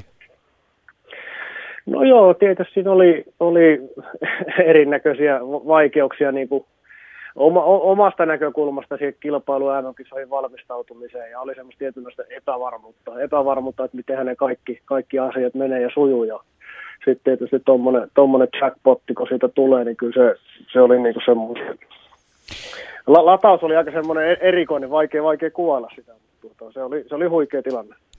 No nyt on kuitenkin pakko tota, siirtyä tänne kotisuomeen, koska iloitaan siitä, että tietyllä tavalla sillä hampaita hiekkaan purren, että, että, tota, että Afrikasta ja Aasiasta ja Amerikasta ja Oseanista tulee kavereita, jotka pahusvieköön pärjää tässä lajissa, puhumattakaan, että niitä tulee vielä Euroopastakin monesta paikasta, mutta yhtä kaikki, että kun Pitkämäki, Ruuskanen, Mannio ja, ja tämä sukupolvi jonkun vuoden kuluttua sanoo, että nyt se on nähty – niin mitäs, mitäs me Petteri tehdään, että, että tulisi seuraava sukupolvi? Tällä hetkellä nimittäin tota, jollakin tavalla on semmoinen kauhuhetki, että, että jatkuuko tämä suomalainen keihäsperinne. Mitäs sanot siihen viisautta?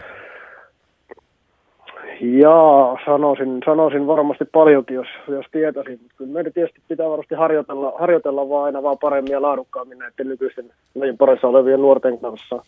Nuorten kanssa. Ja tuota, tietysti se sinne lajin, lajin pariin pitäisi saada, saada niitä massoja enemmän, entistä enemmän ja pysymään siellä lajin parissa ja löytää sieltä niitä lahjakkuuksia ja ohjata ne lahjakkuudet sitten harjoittelemaan, harjoittelemaan yhdessä, yhdessä hyvään valmennukseen, hyvään olosuhteeseen, niin varmaan se se lääke voisi olla.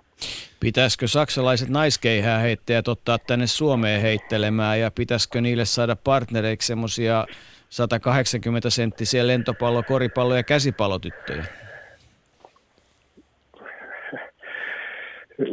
miksei, miksei tuota, että kyllä, kyllä tietysti tämmöinen niin lajin, eri, eri lajien välinen yhteistyö, yhteistyö voisi vois olla semmoinen mahdollinen, mahdollinen kuvio, mitä voisi lähteä toteuttamaan, että sieltä lentopallo, lentopallo, koripallo, pesäpallo suunnalta tarjoamaan niin keihäheittoa kakkoslajiksi ja, ja, ja jossa se ykköslaji ei jostain syystä lähekkään niin ihan kulkee sillä odotetulla tavalla, niin on sitten se toinen laji siinä tuttu, tuttu minkä sitten tarttuu kiinni. Niin, tämä on itse asiassa yksi mieliaiheita kaikilla tavalla, että, että, että jos joku laji on sisäänheittolaji, niin tota, kyllähän ne urheilijat itse on riittävän älykkäitä oivaltamaan se, että mikä tuntuu hyvältä, eikä kaikki tietenkään siirry, mutta kyllä mä olisin valmentajana vaikka koripallovalmentajana kovin onnellinen, jos voisin sanoa, että mun ryhmästä tuli tyttö, joka kokeili keihääheittoa ja tuolla se Riossa mitalin ottaa. Että en mä kyllä kokisi ollenkaan, että siinä olisi niinku urheilu mitään menettänyt. Mitä Jarmo sanot tähän?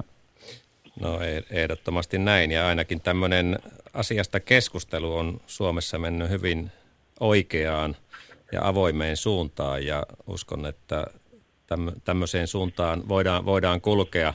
Petteriltä kysyisin sen verran, että olet, olet aika aktiivisesti käynnistänyt keskustelua keihääheitosta koskien sekä harjoittelun suuntaviivoja, fyysiset ominaisuudet versus lajiominaisuudet, heittotaito, että myöskin lajitekniikkaa. Ja ehkä nämä nykyiset meidän tähdet on sen oman polkunsa ja reittinsä löytäneet, niin kuin Antti Ruskanenkin tuossa vahvisti. Mutta mitä olet mieltä sitten täältä takaa tulevasta kaartista, joita, joita siellä 20 ikävuoden kieppeissä vähän ylle, vähän alle muutamia hyviä poikia ja, ja tyttöjäkin on olemassa, että, että onko se jo sellainen ryhmä, jonka kohdalla kannattaa lähteä tämmöisiä isoja muutoksia tekemään vai onko nämä muutokset sen luonteisia, että lähdetään sitten kasvattamaan vasta tulevia heittäjäsukupolvia niiden suuntaan? Se on varmaan hyvin, hyvin semmoinen yksi, yksilöllinen, että kuinka, kuinka lähtee sitä harjoittelua rakentaa. Et tietysti joku, joku tyyppi pitää tehdä sen voima, voimaharjoittelun kautta ne tulokset ja joku toinen taas sitten enempi se nopeus, nopeus kautta rytmitaju, letkeys, letkeys siinä, mutta se oma, oma ideologia on enem, enempi siellä, että, tuota, että sitä lajitaitoon ja lajin, lajinomaisiin oma, ominaisuuksiin ja nopeuteen rytmiikkaan liittyvää harjoittelua lisättäisiin ja sen, sen kautta niitä tuloksia pyrittäisiin hakemaan. Toki tietysti tietyt perusvoimaominaisuudet pitää siellä pohjalla olla, mutta ettei sen voima, voimapään edellä sitä harjoittelua kumminkaan vietäisi vietäisi eteenpäin. En tiedä saatko kiinni, mutta monta kertaa on miettinyt urheilussa, kun joskus aikanaan luin jotain kirjoja, ja, ja, ja jossa, jossa tota, pohdittiin niin kuin tämmöisen tekniikan ja muun merkitystä, niin, niin siellä vaan yksi lentokonesuunnittelija aikanaan sanoi, että kyllä rumakin kone voi lentää hyvin, mutta kaunis lentää aina hyvin. Että et jos niin kuin se heitto teknisesti tai suoritus on hyvä – niin sen päälle on niin pahuksen paljon helpompi sitten näitä voimaominaisuuksia ja muita, muita rakentaa kuin taas toisinpäin. Onko tämä nyt tämä niin kärjistys oikein? No joo, ja kyllä se tietysti niin teknisesti hyvä, hyvä suoritus ja on, on, on myös sitten huomattavasti paljon vähemmän semmoinen va- vamma-alttiimpi, että jos niin vähän r- r- r- kulmikkaalla suorituksella, mikä, mikä niin runtataan voimalla, niin kyllä ne loukkaantumisriskitkin sitä kautta kasvaa. Että se on niin se urheilijallekin varmasti huomattavasti semmoinen turvallisempi ja ehkä miellyttävämpi tapa mennä eteenpäin. Että. Mm. Ilmeisesti näissä keihäheitossa nimenomaan ei voi niin kuin liikaa korostaa sitä kovan ja, ja palauttava harjoituksen ja, ja sitten tota vastaavasti niin levon ja, ja kaikkien siihen liittyvien asioiden lihashuollon ynnä muun merkitystä. Että se, niin kuin, se vaan korostuu, korostuu, korostuu entisestä. No se korostuu varsinkin mitä pidemmälle heitetään. Että jos ne kuormat, mitä kohdistuu elimistöön, kun ruvetaan heittämään yli 80 metriä, niin ne on aika, aika rajuja. Että tuota, varsinkin, varsinkin silloin se palauttava, palauttava harjoittelu, lihashuolto, tämmöinen niin kuin on isossa, isossa roolissa. Mutta tietysti näillä nuorilla, nuorilla niin pitää se tuki lihaksista vaan pyst- osata, osata harjoituttaa riittävän vahvaksi, että se sitten kestää, kestää niitä kovia, kovia heittoja ja pitkiä heittoja sitä kuormitusta, mikä se elimistöön kohdistuu. Niin, taidettiin se korsetti keksiä jo 500 vuotta sitten naisille, että kyllähän se voisi urheilijalle keksiä lopullisesti viimeistään 2000-luvulla, eikö niin? No kyllä, varsinkin tänä päivänä tietysti se 60-, 70-, 80-luvun urheilijalta se liikunnallinen lapsuus on omalta osaltaan niin valmistanut sen ropan siihen, että tuota, se, se harjoittelu on ollut vähän eri, erilaista siihen aikaan pystytty harjoittelemaan, mutta tänä päivänä niin ehkä joutuu enemmän panostamaan just tämmöiseen tuki, tuki, tukiharjoitteluun ja huoltavaa tukilihasharjoittelun niin, että, että itse asiassa tässäkin nyt tullaan lähelle sitä, että, että se ollaan sitten hallituksen kärkihankkeista mitä mieltä tahansa, mutta se, että jos sinne koulupäivään ja päiväkotipäivään saataisiin ensin tuntia, sitten kaksi sitten kolme liikettä, niin, niin se nyt kyllä palvelisi sitten jo ihan sitä keihääheitokin tulevaisuutta. Että. No kyllä se varmaan palvelee urheilua ihan kautta altaan, että mitä enemmän ne lapset, lapset liikkuu, se lähtökohta sille huippuurheilijapolulle on aina parempi. parempi. Se roppa, mm. roppa on harjoitettavissa paremmin siinä vaiheessa.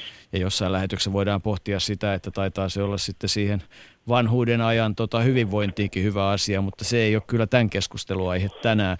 Ei voi muuta kuin taas kiittää Petteri sinua ja tuota, sitä työtä, mitä, mitä keihääheiton ja urheilun eteen teet. Toivottavasti saat vähän jossain vaiheessa levätäkin. No toivotaan näitä, ainakin tuossa metsästelemään pääsee kohta, kohta niin siellä sielu lepää. Jos ylimääräisiä hyviä paisteja tulee, niin sähköpostilla saat osoitteen kyllä. Asia sovittu. Kiitos. Tota, Yle Puheen urheiluiltaa. On se varmaan ollut, Jarmo, hieno hetki, kun tota, yleensä oli mistä tahansa valmennettavasta, mutta nähdä, kun valmennettava onnistuu. Ja, ja tota, varmaan sitten vielä tässä niin tämä erikoispiirre suomalaisin silmin, että kun, kun suomalaisvalmentajan egyptiläinen ja kenialainen keihääheittäjä viskoo pitkään, niin on se aika huima tunne, voin kuvitella. Voitko sinä kuvitella? No kyllä, ja tietysti itsekin tuolla Pohjanmaalla takavuosina enemmänkin liikkuneena, niin Kuortaneella olen nähnyt sen, että nämäkin molemmat kaverit siellä on aikaansa paljon viettäneet ja, ja erittäin hyvin kotoutuneet, sopeutuneet suomalaiseen keihäänheittojärjestelmään ja, ja valmentajiin kanssa kilpailijoihin. Ja Petteri sieltä on noussut valmentajana kärjeksi ja niitti, niitti kaunista, todella kaunista tulosta, tulosta tänä kesänä, että on se varmaan ollut sellainen valmentajan sitaateissa palkkapäivä numero yksi. Niin, palkka tulee tietyllä tavalla, mutta kyllä tietysti Petteri on sitten myös varmaan tästä suomalaisesta urheilun valmennus- ja koulutusjärjestelmästä päässyt myös nauttimaan, että, että varmaan tässä niin kuin moni, joka urheilun taustoissa on työskennellyt, niin, niin kyllähän kaikki tämä, tässäkin suhteessa tämmöistä lajien välistä ja eri toimijoiden välistä yhteistyötä on, että onhan meillä kai osaamista ja koulutusmahdollisuuksia ja niin edelleen. No kyllä, Petteri. Niin kuin kaikki tietää, niin Petterillä on kovasti kysyntää myöskin tuolla jääkiekon maailmassa ja niin. ainakin Ilveksessä ollaan kovasti tyytyväisiä hänen palveluksiinsa ja jossakin roolissa hän sielläkin jatkaa, vaikka se oma intohimo taitaa vahvasti sinne keihäheittovalmennukseen suuntautuakin ja toivotaan, että saadaan Petteristä muutamia kymmeniä vuosia vielä iloa keihäheittoon. Nyt Jarmo pitää sanoa, että huomio ja hyvää iltaa Santa Haminaan. No terve. Niin, tota, Jarno, Jarno Koivunen, taidat olla Santahaminassa tällä hetkellä ja olet viettänyt siellä päivää. Siellä on ollut aika monen kattaus suomalaista urheilua ilmeisesti. Onko ollut urheilullinen päivä? No kyllä on ollut jo. Lähes aamusta asti on vedetty edes takaisin vähän joka suuntaan, että vauhdikas päivä ja jatkuu edelleen. Mutta onko, tota, olet keskellä seminaaria mukana meidän lähetyksessämme, kiitos siitä. Tota, onko tunnelma ollut, ollut eteenpäin katsova ja, ja positiivinen niissä armeijan on, ympyröissä? On ollut oikeinkin positiivinen ja tämmöinen, minä voisi sanoa, yhdessä tekemisen meininki on ollut ihan oikeinkin hyvä. Eli trendi, trendin mukainen. Onko noussut tänään jotain semmoista asiaa, jonka voisit viestittää ikään kuin meille tänne tota, sellaista, josta on keskusteltu tai jota, josta on puhuttu nyt joku seminaaritkin on käynnissä? No seminaari on tällä hetkellä jo käynnissä, mutta ehkä semmoinen yksi, jos yhdellä sanalla haluaisi kuvata, niin tämmöinen, tai parilla sanalla, niin asenne ratkaisee on ollut semmoinen iso asia, että, tota, että jos on hyvä asenne, niin sillä pääsee pitkälle. Ratkaiseeko asenne seiväsypyssä? Totta kai, totta kai. se itse asiassa varmaan muuten ratkaisee aika paljon, koska se vaatii jonkun verran asennetta, että, että täyttä vauhtia juoksee päin seinää. Kai se on aika oikea kuvaus lajista. No se on aika hyvä kuvaus jo, että jos siinä asenne puuttuu, niin se helposti sen seinän kyllä väistää. tota, äh, olet tehnyt nyt työtä suomalaisten äh, nimenomaan naishyppääjienkin kanssa, eli, eli Minna Nikkanen ja Vilma Murto ja onhan siinä sitten Elina Lampela mukana siinä joukossa, mutta pikkusen haetaan nyt aasinsiltaa, koska olet nuorten naisten kanssa tehnyt, tehnyt töitä ja me ollaan täällä puhuttu illan aikana tietysti myös äh, ilmiöstä Alisa Vainio. Mitä sanot, kun kyse on nuorista naisista ja valmennuksesta?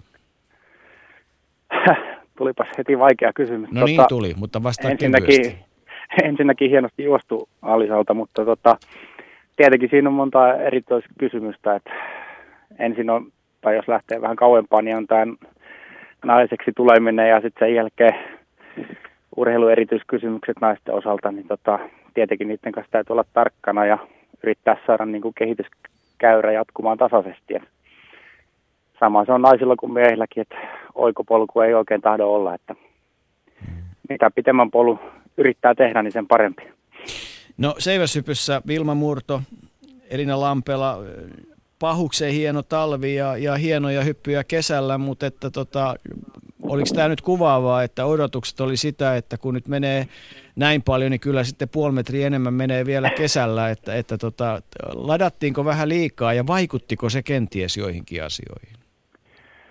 No voi olla, että on vaikuttanut tai sitten ei, mutta tietenkin seiväsyppy on vähän lajinakin sellainen, että tota, siinä niin pienet tekijät ratkaisee korkeuteen yllättävän paljon, että jos pieni asia menee pieleen, niin voi 30 senttiäkin pudota tulos, mutta, mutta samaa myös näille nuorille tytöille, niin ei siinä kannata niin kuin kiirehtiä, vaan tehdä yksi palanen kerrallaan kuntoon ja sitten se tulos tulee joskus, että ja sitä mukaan tulee sitten arvokisojakin, että turha lähteä niin arvokisa edellä miettimään, vaan miettii vaan sitä omaa kehittymistä, niin ehkä se on turvallisempi tie. Tota, tuli semmoinen ajatus tuossa jossain vaiheessa, että kun Miina Nikkanen on niin kuin ammattiurheilija suomalaisittain parhaasta päästä, eli, eli aika usein hyppää, niin kuin, hyvin harvoin tulee semmoisia niin täydellisiä floppeja, vaan että hyppää, voi niin kuin laskea, että jos joku hyppää tasolleen, niin, niin Minna hyppää tasolleen, mutta että vaikuttiko hänen tasonsa kasvamiseen se, että yksi kaksi yllättäen markkinoille tulee nuoria tulokkaita, jotka, jotka haluaa niin kuin jos puhuttaisiin vaikka ryhtyä kukkulan kuninkaiksi tai, tai joka tapauksessa hypätä korkeammalle, niin oliko sillä positiivinen vaikutus Minna? Kyllä mä uskon, että oli, koska kyllä urheilijan perustota asenne on se, että haluaa voittaa ja joku tulee lähemmäs, niin tietenkin se puskee sitten eteenpäin yrittämään ja ylöspäin tässä tapauksessa kahta hullummin, että kyllä mä uskon, että siitä oli paljon hyötyä ja tietenkin sitten ihan niin kuin kun Vilman kanssa aina välillä yhdessä treenaavat, niin tota, ihan niin kuin treeni sparraustakin sai. Mm. Silleen ihan hyvä tilanne. Ennen kuin Jarmo kysyy jonkun älykkään kysymyksen, niin minun on pakko kysyä sitä, että, tota, että ää, tai haluaa keskustella, niin, niin jollakin tavalla siis nyt on varmaan käyty, vai onko jo käyty, mä en ole niinkään Minnasta millään tavalla huolissani, enkä kyllä muidenkaan kanssa, mutta on, onko näiden nuorten tyttöjen kanssa käyty niin kuin semmoinen kauden palautepalaveri, että et niin kuin tiedetään sitten, että mihin suuntaan lähdetään eteenpäin ja mitkä on plusset ja miinukset ja, ja voitko niitä jollain tavalla valottaa, että et mitä, niin kuin, mitä nuori urheilija ajattelee tämmöisen kauden jälkeen?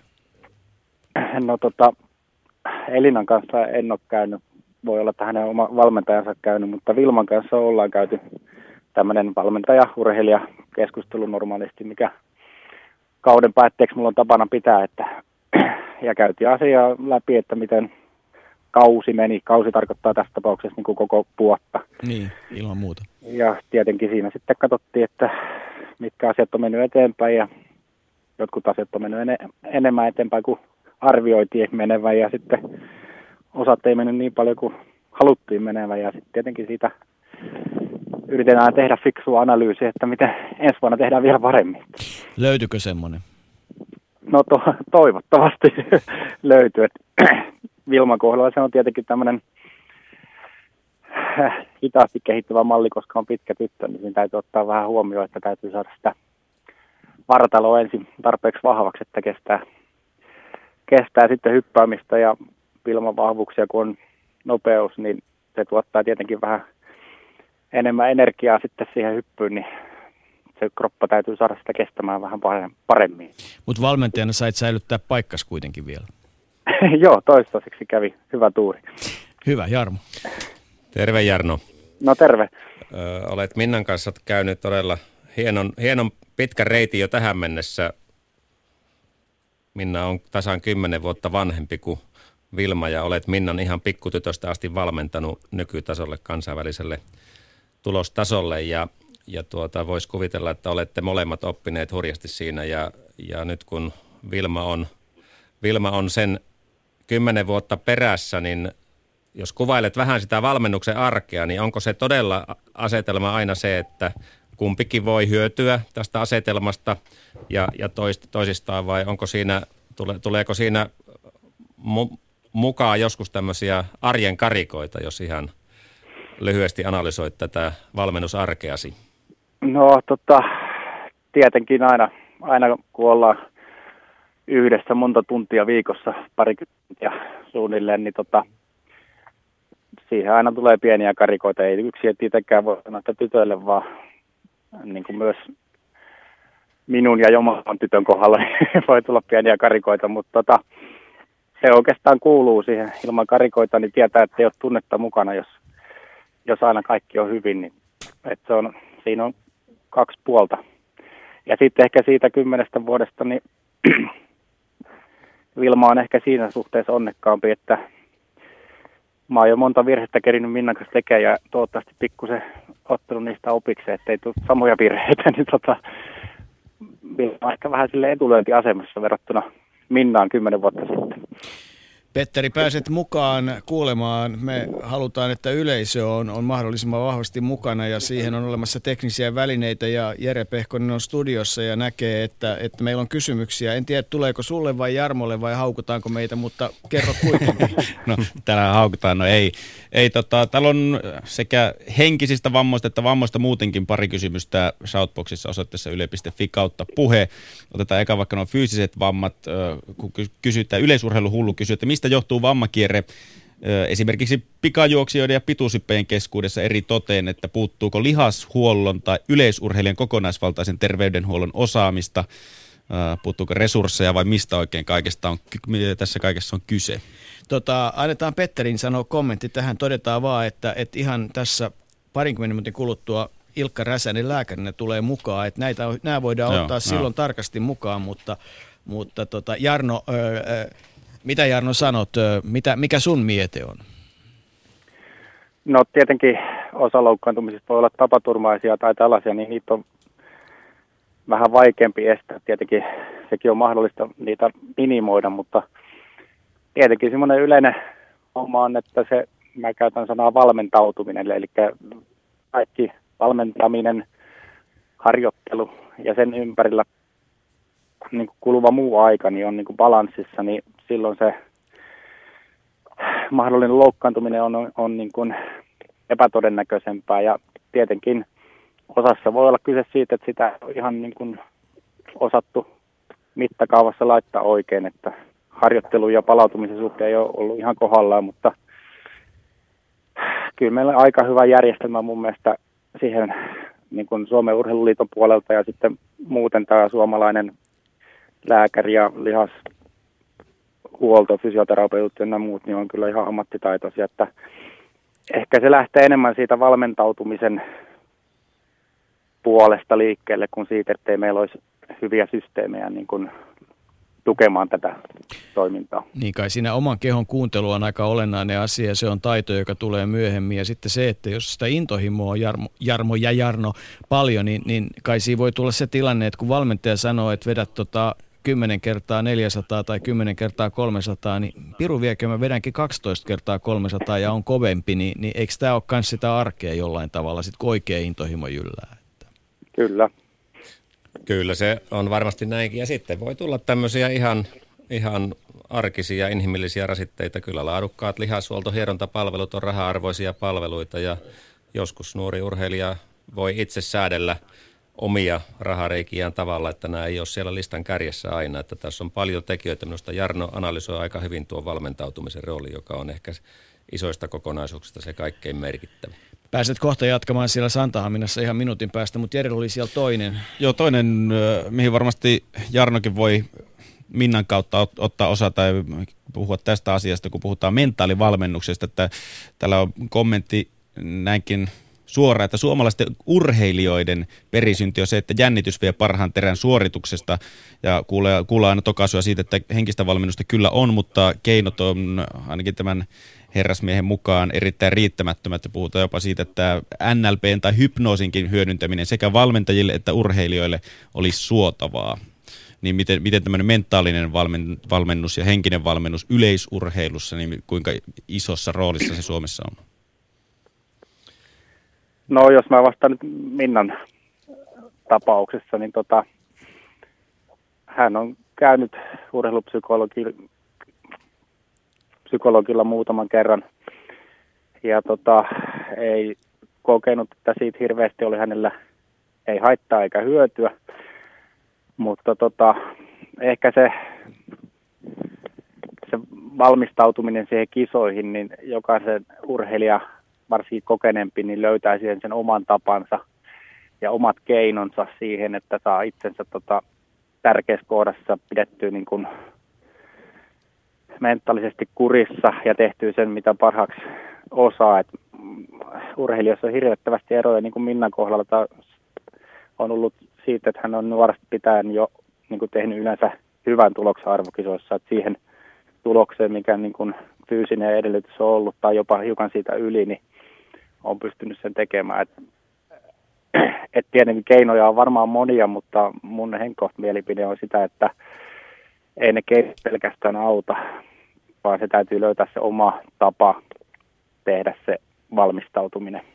Niin, Kalle Kaiheri sanoi, että kun keinot loppuu, niin konstit jää, mutta tota, tota, kaipa tämä on siis kokonaisuuskysymys, että et niin kun, jos tulee aina trendi, nyt puhutaan henkisestä valmennuksesta ja sitten puhutaan jostain muusta, mutta et kun nämä kaikki pitää olla siellä kalupakissa valmiina ja, ja käytettävissä, että et se on kai se iso osa ja, ja kyllähän sitten joku sanoi, että parasta henkistä valmennusta on se, kun on hyvässä kunnossa, niin, niin silläkin on, on varmasti osansa. Ja vielä kolmas, mikä tulee aina mieleen, on se, että, että oli sitten kysymys vaikka tämmöisestä lähetyksestä tai muusta, jonka on kuitenkin kokenut monta kertaa, niin kyllä kai pieni jännitys kuitenkin on aina oltava, että muuten sitä on slarvi tässä asiassa. Mitä Jarmo sanot?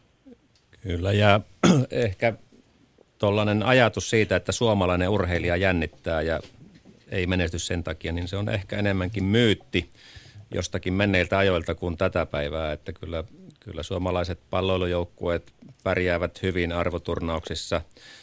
Yksilöurheilijat, myös yleisurheilijat sijoittuvat suhteessa kauden ennakkotilastoihin varsin hyvin joukkueena arvokisoissa, että en, en näkisi, että enää olisi kysymys siitä, että Suomessa, Suomessa jotenkin jännitetään ja sitä kautta epäonnistutaan, eikä osata ottaa huomioon näitä psykologisia asioita kilpailu, kilpailemisessa, siihen valmistautumisessa, että se on ehkä, ehkä enemmänkin semmoinen jäänne aiemmilta ajoilta, joka on jäänyt jollain tavalla tähän meidän keskusteluun vellomaan.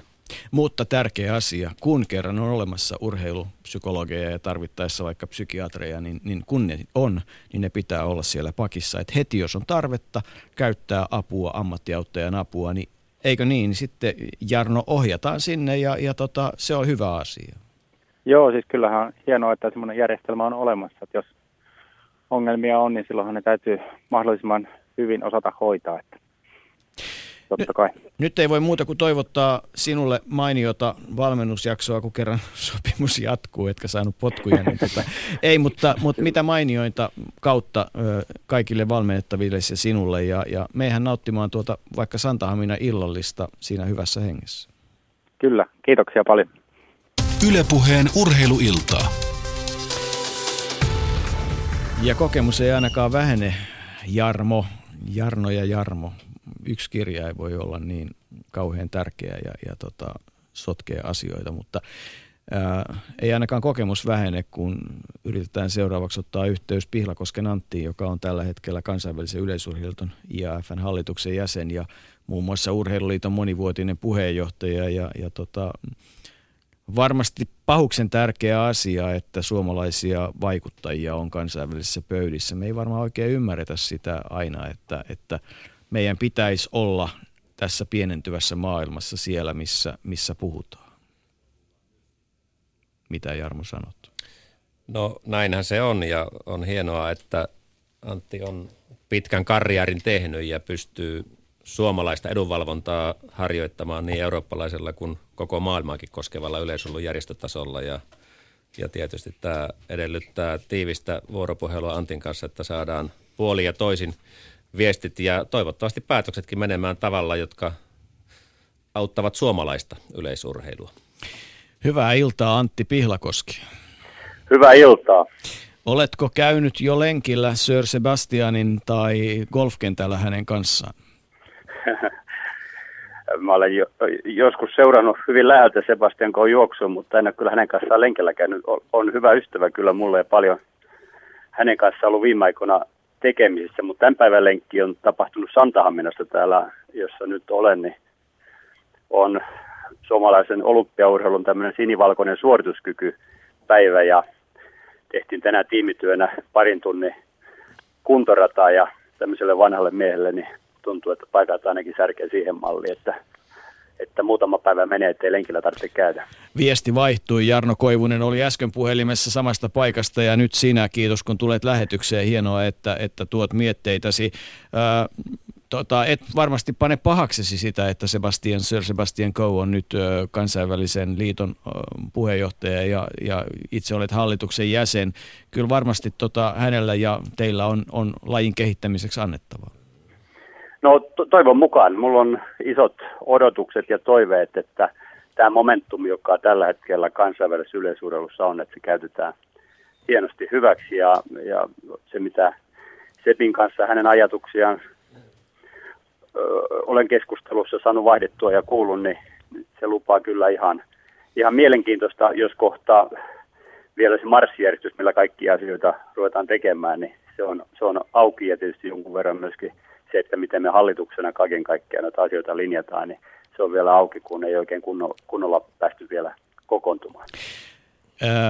maailman painopiste on, on, on pikkusen muuttunut. Ennen se Eurooppa oli kaiken keskiössä ja sitten oli muu maailma ja, ja oli kai siellä Yhdysvallat jotain muuta, mutta tänä päivänä meidän kai pitää nähdä tämä maailma vähän toisen näköisenä. Miten yhteistyö Euroopan yleisurheiluliiton ja IAF välillä sujuu?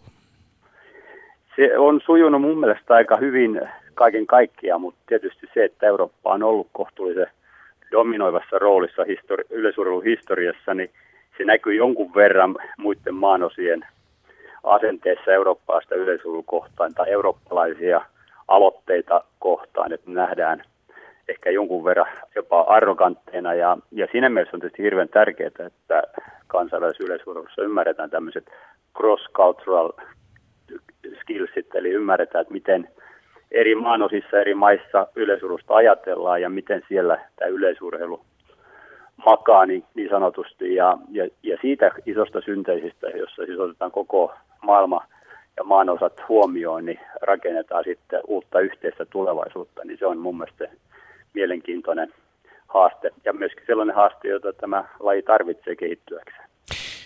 No eurooppalaisesta näkökulmasta, no jollakin tavalla, niin, niin nimenomaan eurooppalaisesta näkökulmasta tuntuu pahuksen hassulta, että, että EM-kisat ja, ja olympiakisat sattuu samaan vuoteen, kun logiikka tietysti olisi se, että olisi maanosakisat, MM-kisat, maanosakisat ja olympiakisat ja siinä olisi loistava frekvenssi kilpailukalenteriin.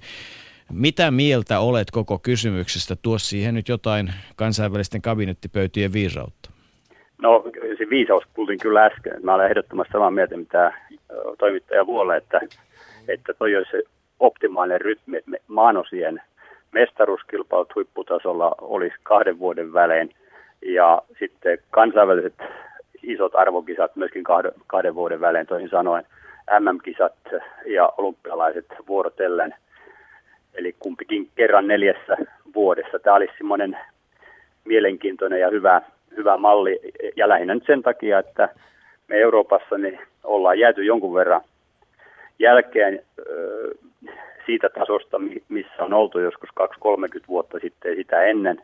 Se johtuu hyvin paljon siitä, että juoksuradalla eurooppalaiset ei enää pärjää samalla tavalla kuin on totuttu ja se on laskenut kiinnostusta yleisurheilukohtaa Euroopassa. Sen takia tietysti tämmöinen eurooppalainen ää, eurooppalaisuuden korostus kilpailujärjestelmässä on sellainen, mitä meidän pitäisi saada aikaiseksi kuitenkin niin, että se parhaimmillaan edistäisi myöskin muiden maanosien urheilua. Näiden muiden maanosien mestaruuskilpailut, mä oon niissä nyt vierailu useammassa, niin, niin niissä ei samanlaista glamuria kuin yleisurheilu Euroopan mestaruuskilpailuissa. Ja siihen myös tietysti tämmöisen rytmin saaminen, että maanosien kisat olisi joka toinen vuosi ja, ja MM kerran neljässä vuodessa, olympiakin kerran neljässä vuodessa, niin että jokaiseen vuoteen tulisi yksi iso arvokisa, niin se edellyttää sitä, että muiden maanosien omia mestaruuskilpailuja kehitettäisiin ja, ja siihen suuntaan haluaisin asiaa nähdä.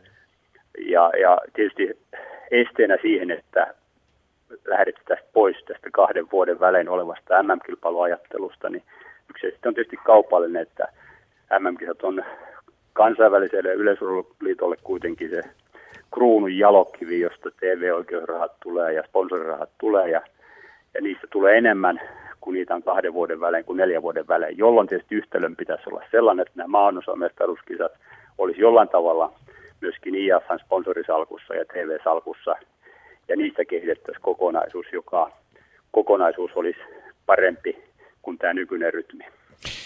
Eli mutta että ainakin nyt joissain lajeissa niin nimenomaan tämä suunta on näyttänyt siihen suuntaan, että, että se tuottaa pitkällä, pitkällä juoksulla selkeästi paremman tuloksen. Jukka Härkönen sanoi tuossa, että tämän eurooppalaisen juoksuurheilun palauttaminen vaatii sen tyyppisiä kokemuksia, kokeiluja kuin esimerkiksi eurooppalainen maili tai muuta. Mitä sanot siihen? Ö, siis eurooppalaisten juoksuinnostusta, nimenomaan kilpajuoksuinnostusta pitää pystyä kasvattamaan ja sitä voidaan tehdä kilpailujärjestelmän kautta. Ja toinen on tietysti se, että asenne ja kulttuuri – ratkaisee urheilussa, että meidän pitää pystyä luomaan sitä uskoa, että eurooppalainenkin juoksija voi menestyä, suomalainen juoksija voi menestyä myöskin kansainvälisesti. Että kyllä se paljon myöskin siitä kiinni, että tehdään asioita oikein ja ihan pienestä pitäen. Ja tietysti jos ajatellaan juoksupuolta tai kestävyysjuoksu erityisesti, niin kyllähän Länsi-Euroopan maat, tai sanotaan näin, että kehittyneet maat on mennyt aina siihen suuntaan, entistä vähemmän lasten tarvitsee liikkua ja jolle kolme tuntia päivässä liikuta aktiivisesti, niin hyvin vaikea on kuvitella, että olisi vanhempana hyvä kestävyysurheilija. Tämä esimerkkinä, eli periaatteessa kyllä se koko järjestelmä pitäisi katsoa siihen malliin, että voitaisiin se pohja luoda, ja eikä pelkästään huippuurilun kannalta, vaan myöskin sen kannalta, että suomalaiset tai eurooppalaiset tai, tai länsi-eurooppalaiset tai yleensä eri maiden asukkaat olisi myöskin terveempiä ihmisinä – mutta liikunta kuitenkin aika paljon vaikuttaa siihen, että pysytään terveenä. Niin, kyllähän, kyllähän tota moneen maahan, joka havittelee sitä eurooppalaista hyvinvointia, niin pitäisi nähdä, että hyvinvoinnilla on myös tämä puoli, mikä, mikä siitä sitten tulee, että kun on liian helppoa, niin on liian helppoa. Antti Pihlakoski IAFn hallituksen jäsenenä, niin tuota, Pekingin MM-kisojen aikaan ennen sitä ja senkin jälkeen vähän eettiset kysymykset nousi esiin. Ja sanoit tuossa, kun soitin sulle ja pyysin haastattelua tähän lähetykseen, että että pikkusen jyrppi jotkut asiat. Kerro, mitkä jyrppiä, mit, mitä haluat sanoa? No, mä olen nyt kyllä tottunut jo siihen, että joka kerta kun on tulossa arvokilpailut, jota koko maailma ryhtyy seuraamaan, niin noin viikko ennen arvokisojen alkua tulee jonkunlainen uutinen jostain päin, että olisi dopingista kysymys ja doping, doping on, on sotkenut asioita tai käytetään paljon dopingia. Ja näinhän tapahtui tälläkin kertaa, että nostettiin esiin se, että yleisurheilussa uhisi iso doping-ongelma. Ja, ja tilanne, kun tunnen tämän hyvin tarkkaan, niin ei ole sellainen kuin uutiset antoi ymmärtää. Ja se minua jurppi, että kansainvälinen yleisurheilu on tehnyt antidoping-työssä esimerkillistä pohjatyötä ja työtä kaiken kaikkia ollut ensimmäinen laji, jossa doping-testaus otettiin vakavasti – ja kehittänyt sääntöjä ja kehittänyt erilaisia ö, testausmenetelmiä ja, ja tehnyt sitä työtä isolla sydämellä ja antaamuksella. Ja silloin, jos tämmöinen laji ryntätään niin kuin doping-lajiksi, niin se ei ole ihan, ihan hyvä. Että mulla on oma, o, siis mun käsitys on se, että Pekingin MM-kisat olivat puhtaammat MM-kisat yleisurheilussa koskaan. Ja mä voin sitä kyllä perustellakin, jos meillä on, jos meillä on aikaa tähän keskusteluun. No perustele puolitoista minuuttia. Okei, mä perustelen. Jossain uutisissa kerrottiin, että on yli tuhat epäselvää doping-testitulosta ja, ja siinä meni ihmisiltä sekaisin se, että mikä on doping-testi ja mikä on sitten elimistön muutotila tutkeva testi. Ja IF on tutkinut sitä, että voitaisiko elimistön muutoksista tai veren, verenkuvan muutoksista muista päätellä, että onko dopingi käytetty vai ei. Ja on kerätty huomattavan paljon tutkimustuloksia. Ja nämä on nyt niitä tuloksia, jotka sanotaan, että olisi ikään kuin doping, epäselviä doping-testituloksia. Kysymys on ihan muista testistä kuin doping-testistä. Että yhtään doping-testiä käsittääkseni ole sinänsä epäselvää. Mutta on, on mielenkiintoisia verenkuvia ja se on osa lahjakkuutta. Että osalla ihmisillä on osa lahjakkuutta, osalla ihmisillä se voi olla sitä, että on käytetty dopingia. Ja tällä tavalla on pystynyt screenaamaan tahoja tai henkilöitä, joita epäillään mahdollisesti dopingista. Ja sen jälkeen on ruvettu tekemään doping-testejä. Ja nämä yli tuhat testiä, jotka oli epäselviä, niin siellä oli noin sata urheilijaa kaiken kaikkiaan, joista noin 80 on sitten jäänyt doping-testeistä kiinni. Eli tavallaan se targetointi, se työ, mikä on tehty, johti siihen, että on saatu pois monta sellaista urheilijaa, jota on epäilty näiden testien pohjalta dopingista. Ja, ja tämän takia voin perustellusti sanoa, että Pekingin kisat oli puhtaimmat MM-kisat koskaan. Otan nyt esimerkiksi vaikka kävely, niin kuin nähtiin, että siinä tapahtui aika monta, aika monta urheilijaa sieltä oli pois alta. Ja ne oli nimenomaan näiden targetoitujen testien kautta sitten pystytty saamaan kiinni. Eli tässä suhteessa yleisurheilutelmien sanoen vakava asia voi heittää sillä leikiksi, että tämä kilpajuoksu jatkuu ja, ja tota, se vaan on nykypäivän urheilun osa, että, että ne, jotka haluaa huijata, niin niitä pitää yrittää saada kiinni mutta, ja tehdä sen eteen kaikki mahdollinen, mutta, mutta sitä asiaa ei kannata niin kuin ylimitallisesti suurennella. Ei, mutta, mutta tietysti koen, että urheilujohtajana tärkein tehtävä mulla kansainvälisesti on, on varmistaa, että se antidoping-työn taso, se eettinen moraali, mikä Suomessa mun mielestä – asiassa on, niin se olisi kansainvälinen standardi joka puolella ja, ja varmistettaisiin se, että urheilijat aidosti voisi uskoa siihen, että kaikki lähtee samalta viivalta.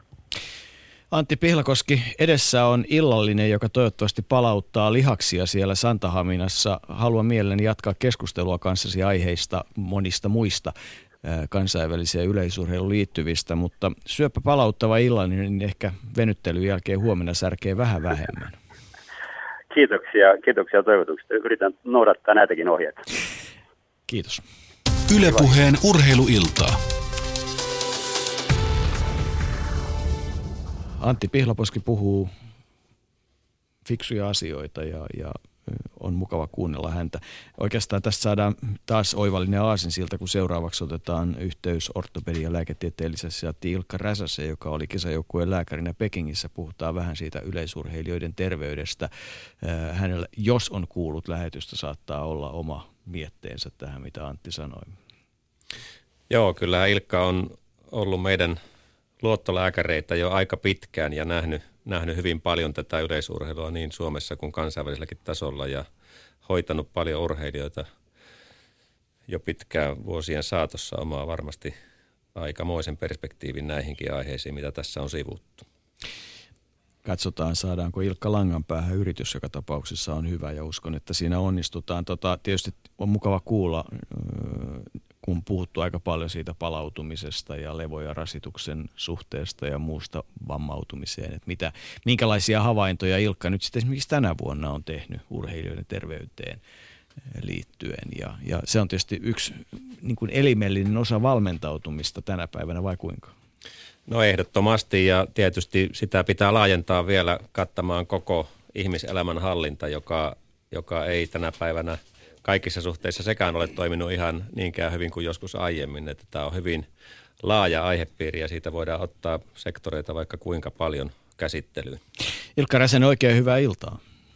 No iltaa. Oletko pystynyt kuuntelemaan lähetystä viimeisiä minuuttia lainkaan? No kyllä, mä oon itse asiassa tässä kuunnellut melkein, melkein alusta lähtien koko ohjelmaa ja erittäin hyviä mielipiteitä ja kannattoja esitetty tässä. No siellä on monia, jotka sivuaa monella tavalla sinua. Mehän voitaisiin puhua sun kanssa koko kaksi tuntia. Meillä on nyt vajaa varttia aikaa tässä ennen lähetyksen loppumista. kuulit, mitä Antti Pihlakoski äsken sanoi, ei ärtyneenä, mutta, mutta niin kuin toi yhden kulman siihen. Haluatko ottaa siihen hiukan kiinni? Niin, meinaat tota, doping-testi ja, ja tota, tätä isoa testimäärää ja, ja epäselviä näytteitä?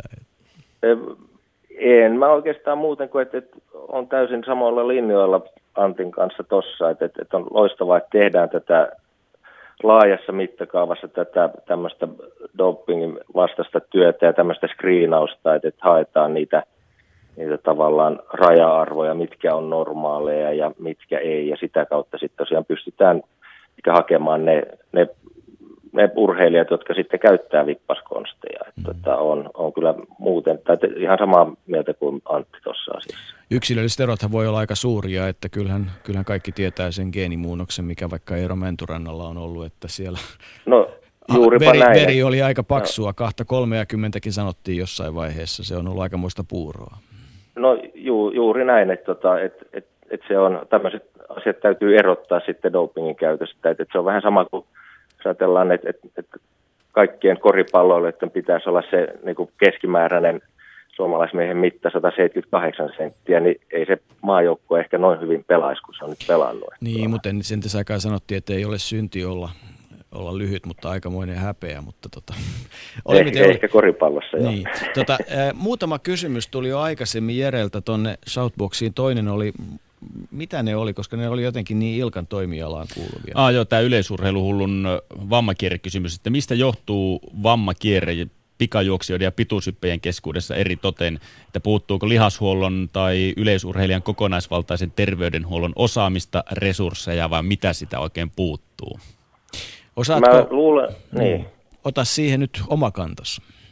Mä luulen, että, että kysymys on aika monen tekijän summasta, että, että, että siinä on, on paljon, paljon tota, mukana lahjakkuutta, intomielisyyttä ja, ja kovaa harjoittelua ja ehkä siihen liittyen sitten monesti liiankin kovaa harjoittelua ja, ja vammaudutaan tavallaan sen takia, että ei oteta näitä, näitä niin palautumisen biologisia tai fysiologisia lainalaisuuksia huomioon ja, ja tota, painetaan sitten vähän niin kuin kipeilläkin jaloilla tai selällä tehdään harjoituksia pituushyppäille herkästi jalkavaivan ilmetessä tai mikä paikka se on kipeä, niin, niin treenataan vaan, niin tekniikka kärsii ja, ja, sitä kautta sitten vaikka itse vamma paranesi, niin on jäänyt tekniikkavirhe, joka sitten mahdollisesti poikii taas uusia vammoja, että et, et ollaan semmoisessa niin hyvinkin hankalassa kehässä, joka pitäisi sitten jossain vaiheessa saada poikki. Et en,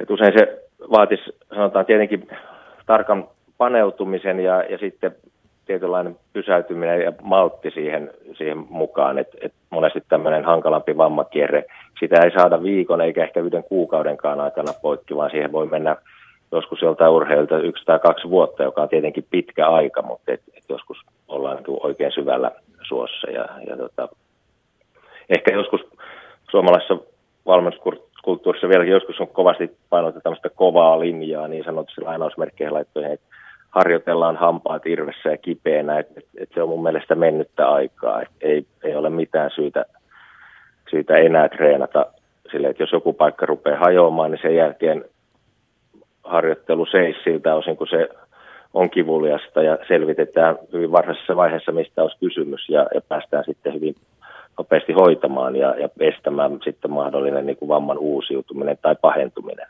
Niin tämä on varmaan siis aikamoinen yhteistyö valmentajan, muiden taustajoukkojen, lääkärin, fysioterapeuttien ja muiden kanssa, että, niin kuin, että kaikilla on ääni ja kaikkien pitäisi yhdessä löytää se linja, mutta, mutta tota, varmaan yksi semmoinen ihmeellinen asia on se, että, että se urheilijan perusoptimisti siitä, että kun polvi on leikattu ja se on ollut tuhannen palasina, niin ei kun neljä viikon kuluttuahan se on tietysti ihan hyppykunnossa. Ja, ja kun niin maalaisjärki sanoi, että näinhän ei voi olla. Milloin me päästään tästä eroon? Se, se on pitkä, pitkä tie varmasti. Se on niin kuin osin tämmöinen, niin kuin sanoinkin tähän niin kuin urheilemis- ja valmennuskulttuuriin liittyvä asia, että, että, että ikään kuin ollaan, ollaan kovalla linjalla ja palataan. Et, et ikään kuin semmoinen opettaminen niin kuin urheilijan alun, alun siitä, että, että, tota, että, että miten vammat toipuu, miten, miten suhtaudutaan, mitä kaikkea muuta voi tehdä sen vamman toipumisen hyväksi aikana, että, että se ei ole suinkaan niin menetettyä ja alaspäin menon aikaa, vaan, vaan sitä voi hyödyntää monella tapaa, niin se ehkä voisi tuottaa tulosta, että, että, että siinä aikana, kun ei pääse tekemään lajisuoritusta, lajiharjoittelua, niin voi, voi paikata sitten monia muita puutteita ja, ja, ja tämän tyyppistä painotusta, mutta siihen varmaan menee jokunen, että siitä päästään kokonaan, tai päästäänkö kokonaan koskaan, mutta et suurimmaksi osaksi niin kyllä siihen varmaan useita vuosia menee, että saadaan muutama urheilijasukupolvi kasvatettua siihen ja, ja tietenkin valmentajat siihen myöskin mukaan, että ymmärretään, mistä on kysymys. Olet pitkään nähnyt urheilua ja seurannut sitä ja ymmärrät sen logiikan tietysti erinomaisen hyvin, mutta tota, yksi syy, miksi halusin sinut lähetykseen on se, että kun oli Pekingin vuosi ja, ja suomalaisillakin urheilijoilla on ollut aika paljon vammoja tänä vuonna tai, tai loukkaantumisia tai miksi niitä kutsutaan, niin on, onko joku trendi tällä hetkellä nähtävissä ja teitkö jotain niin uusia havaintoja Pekingin vuonna?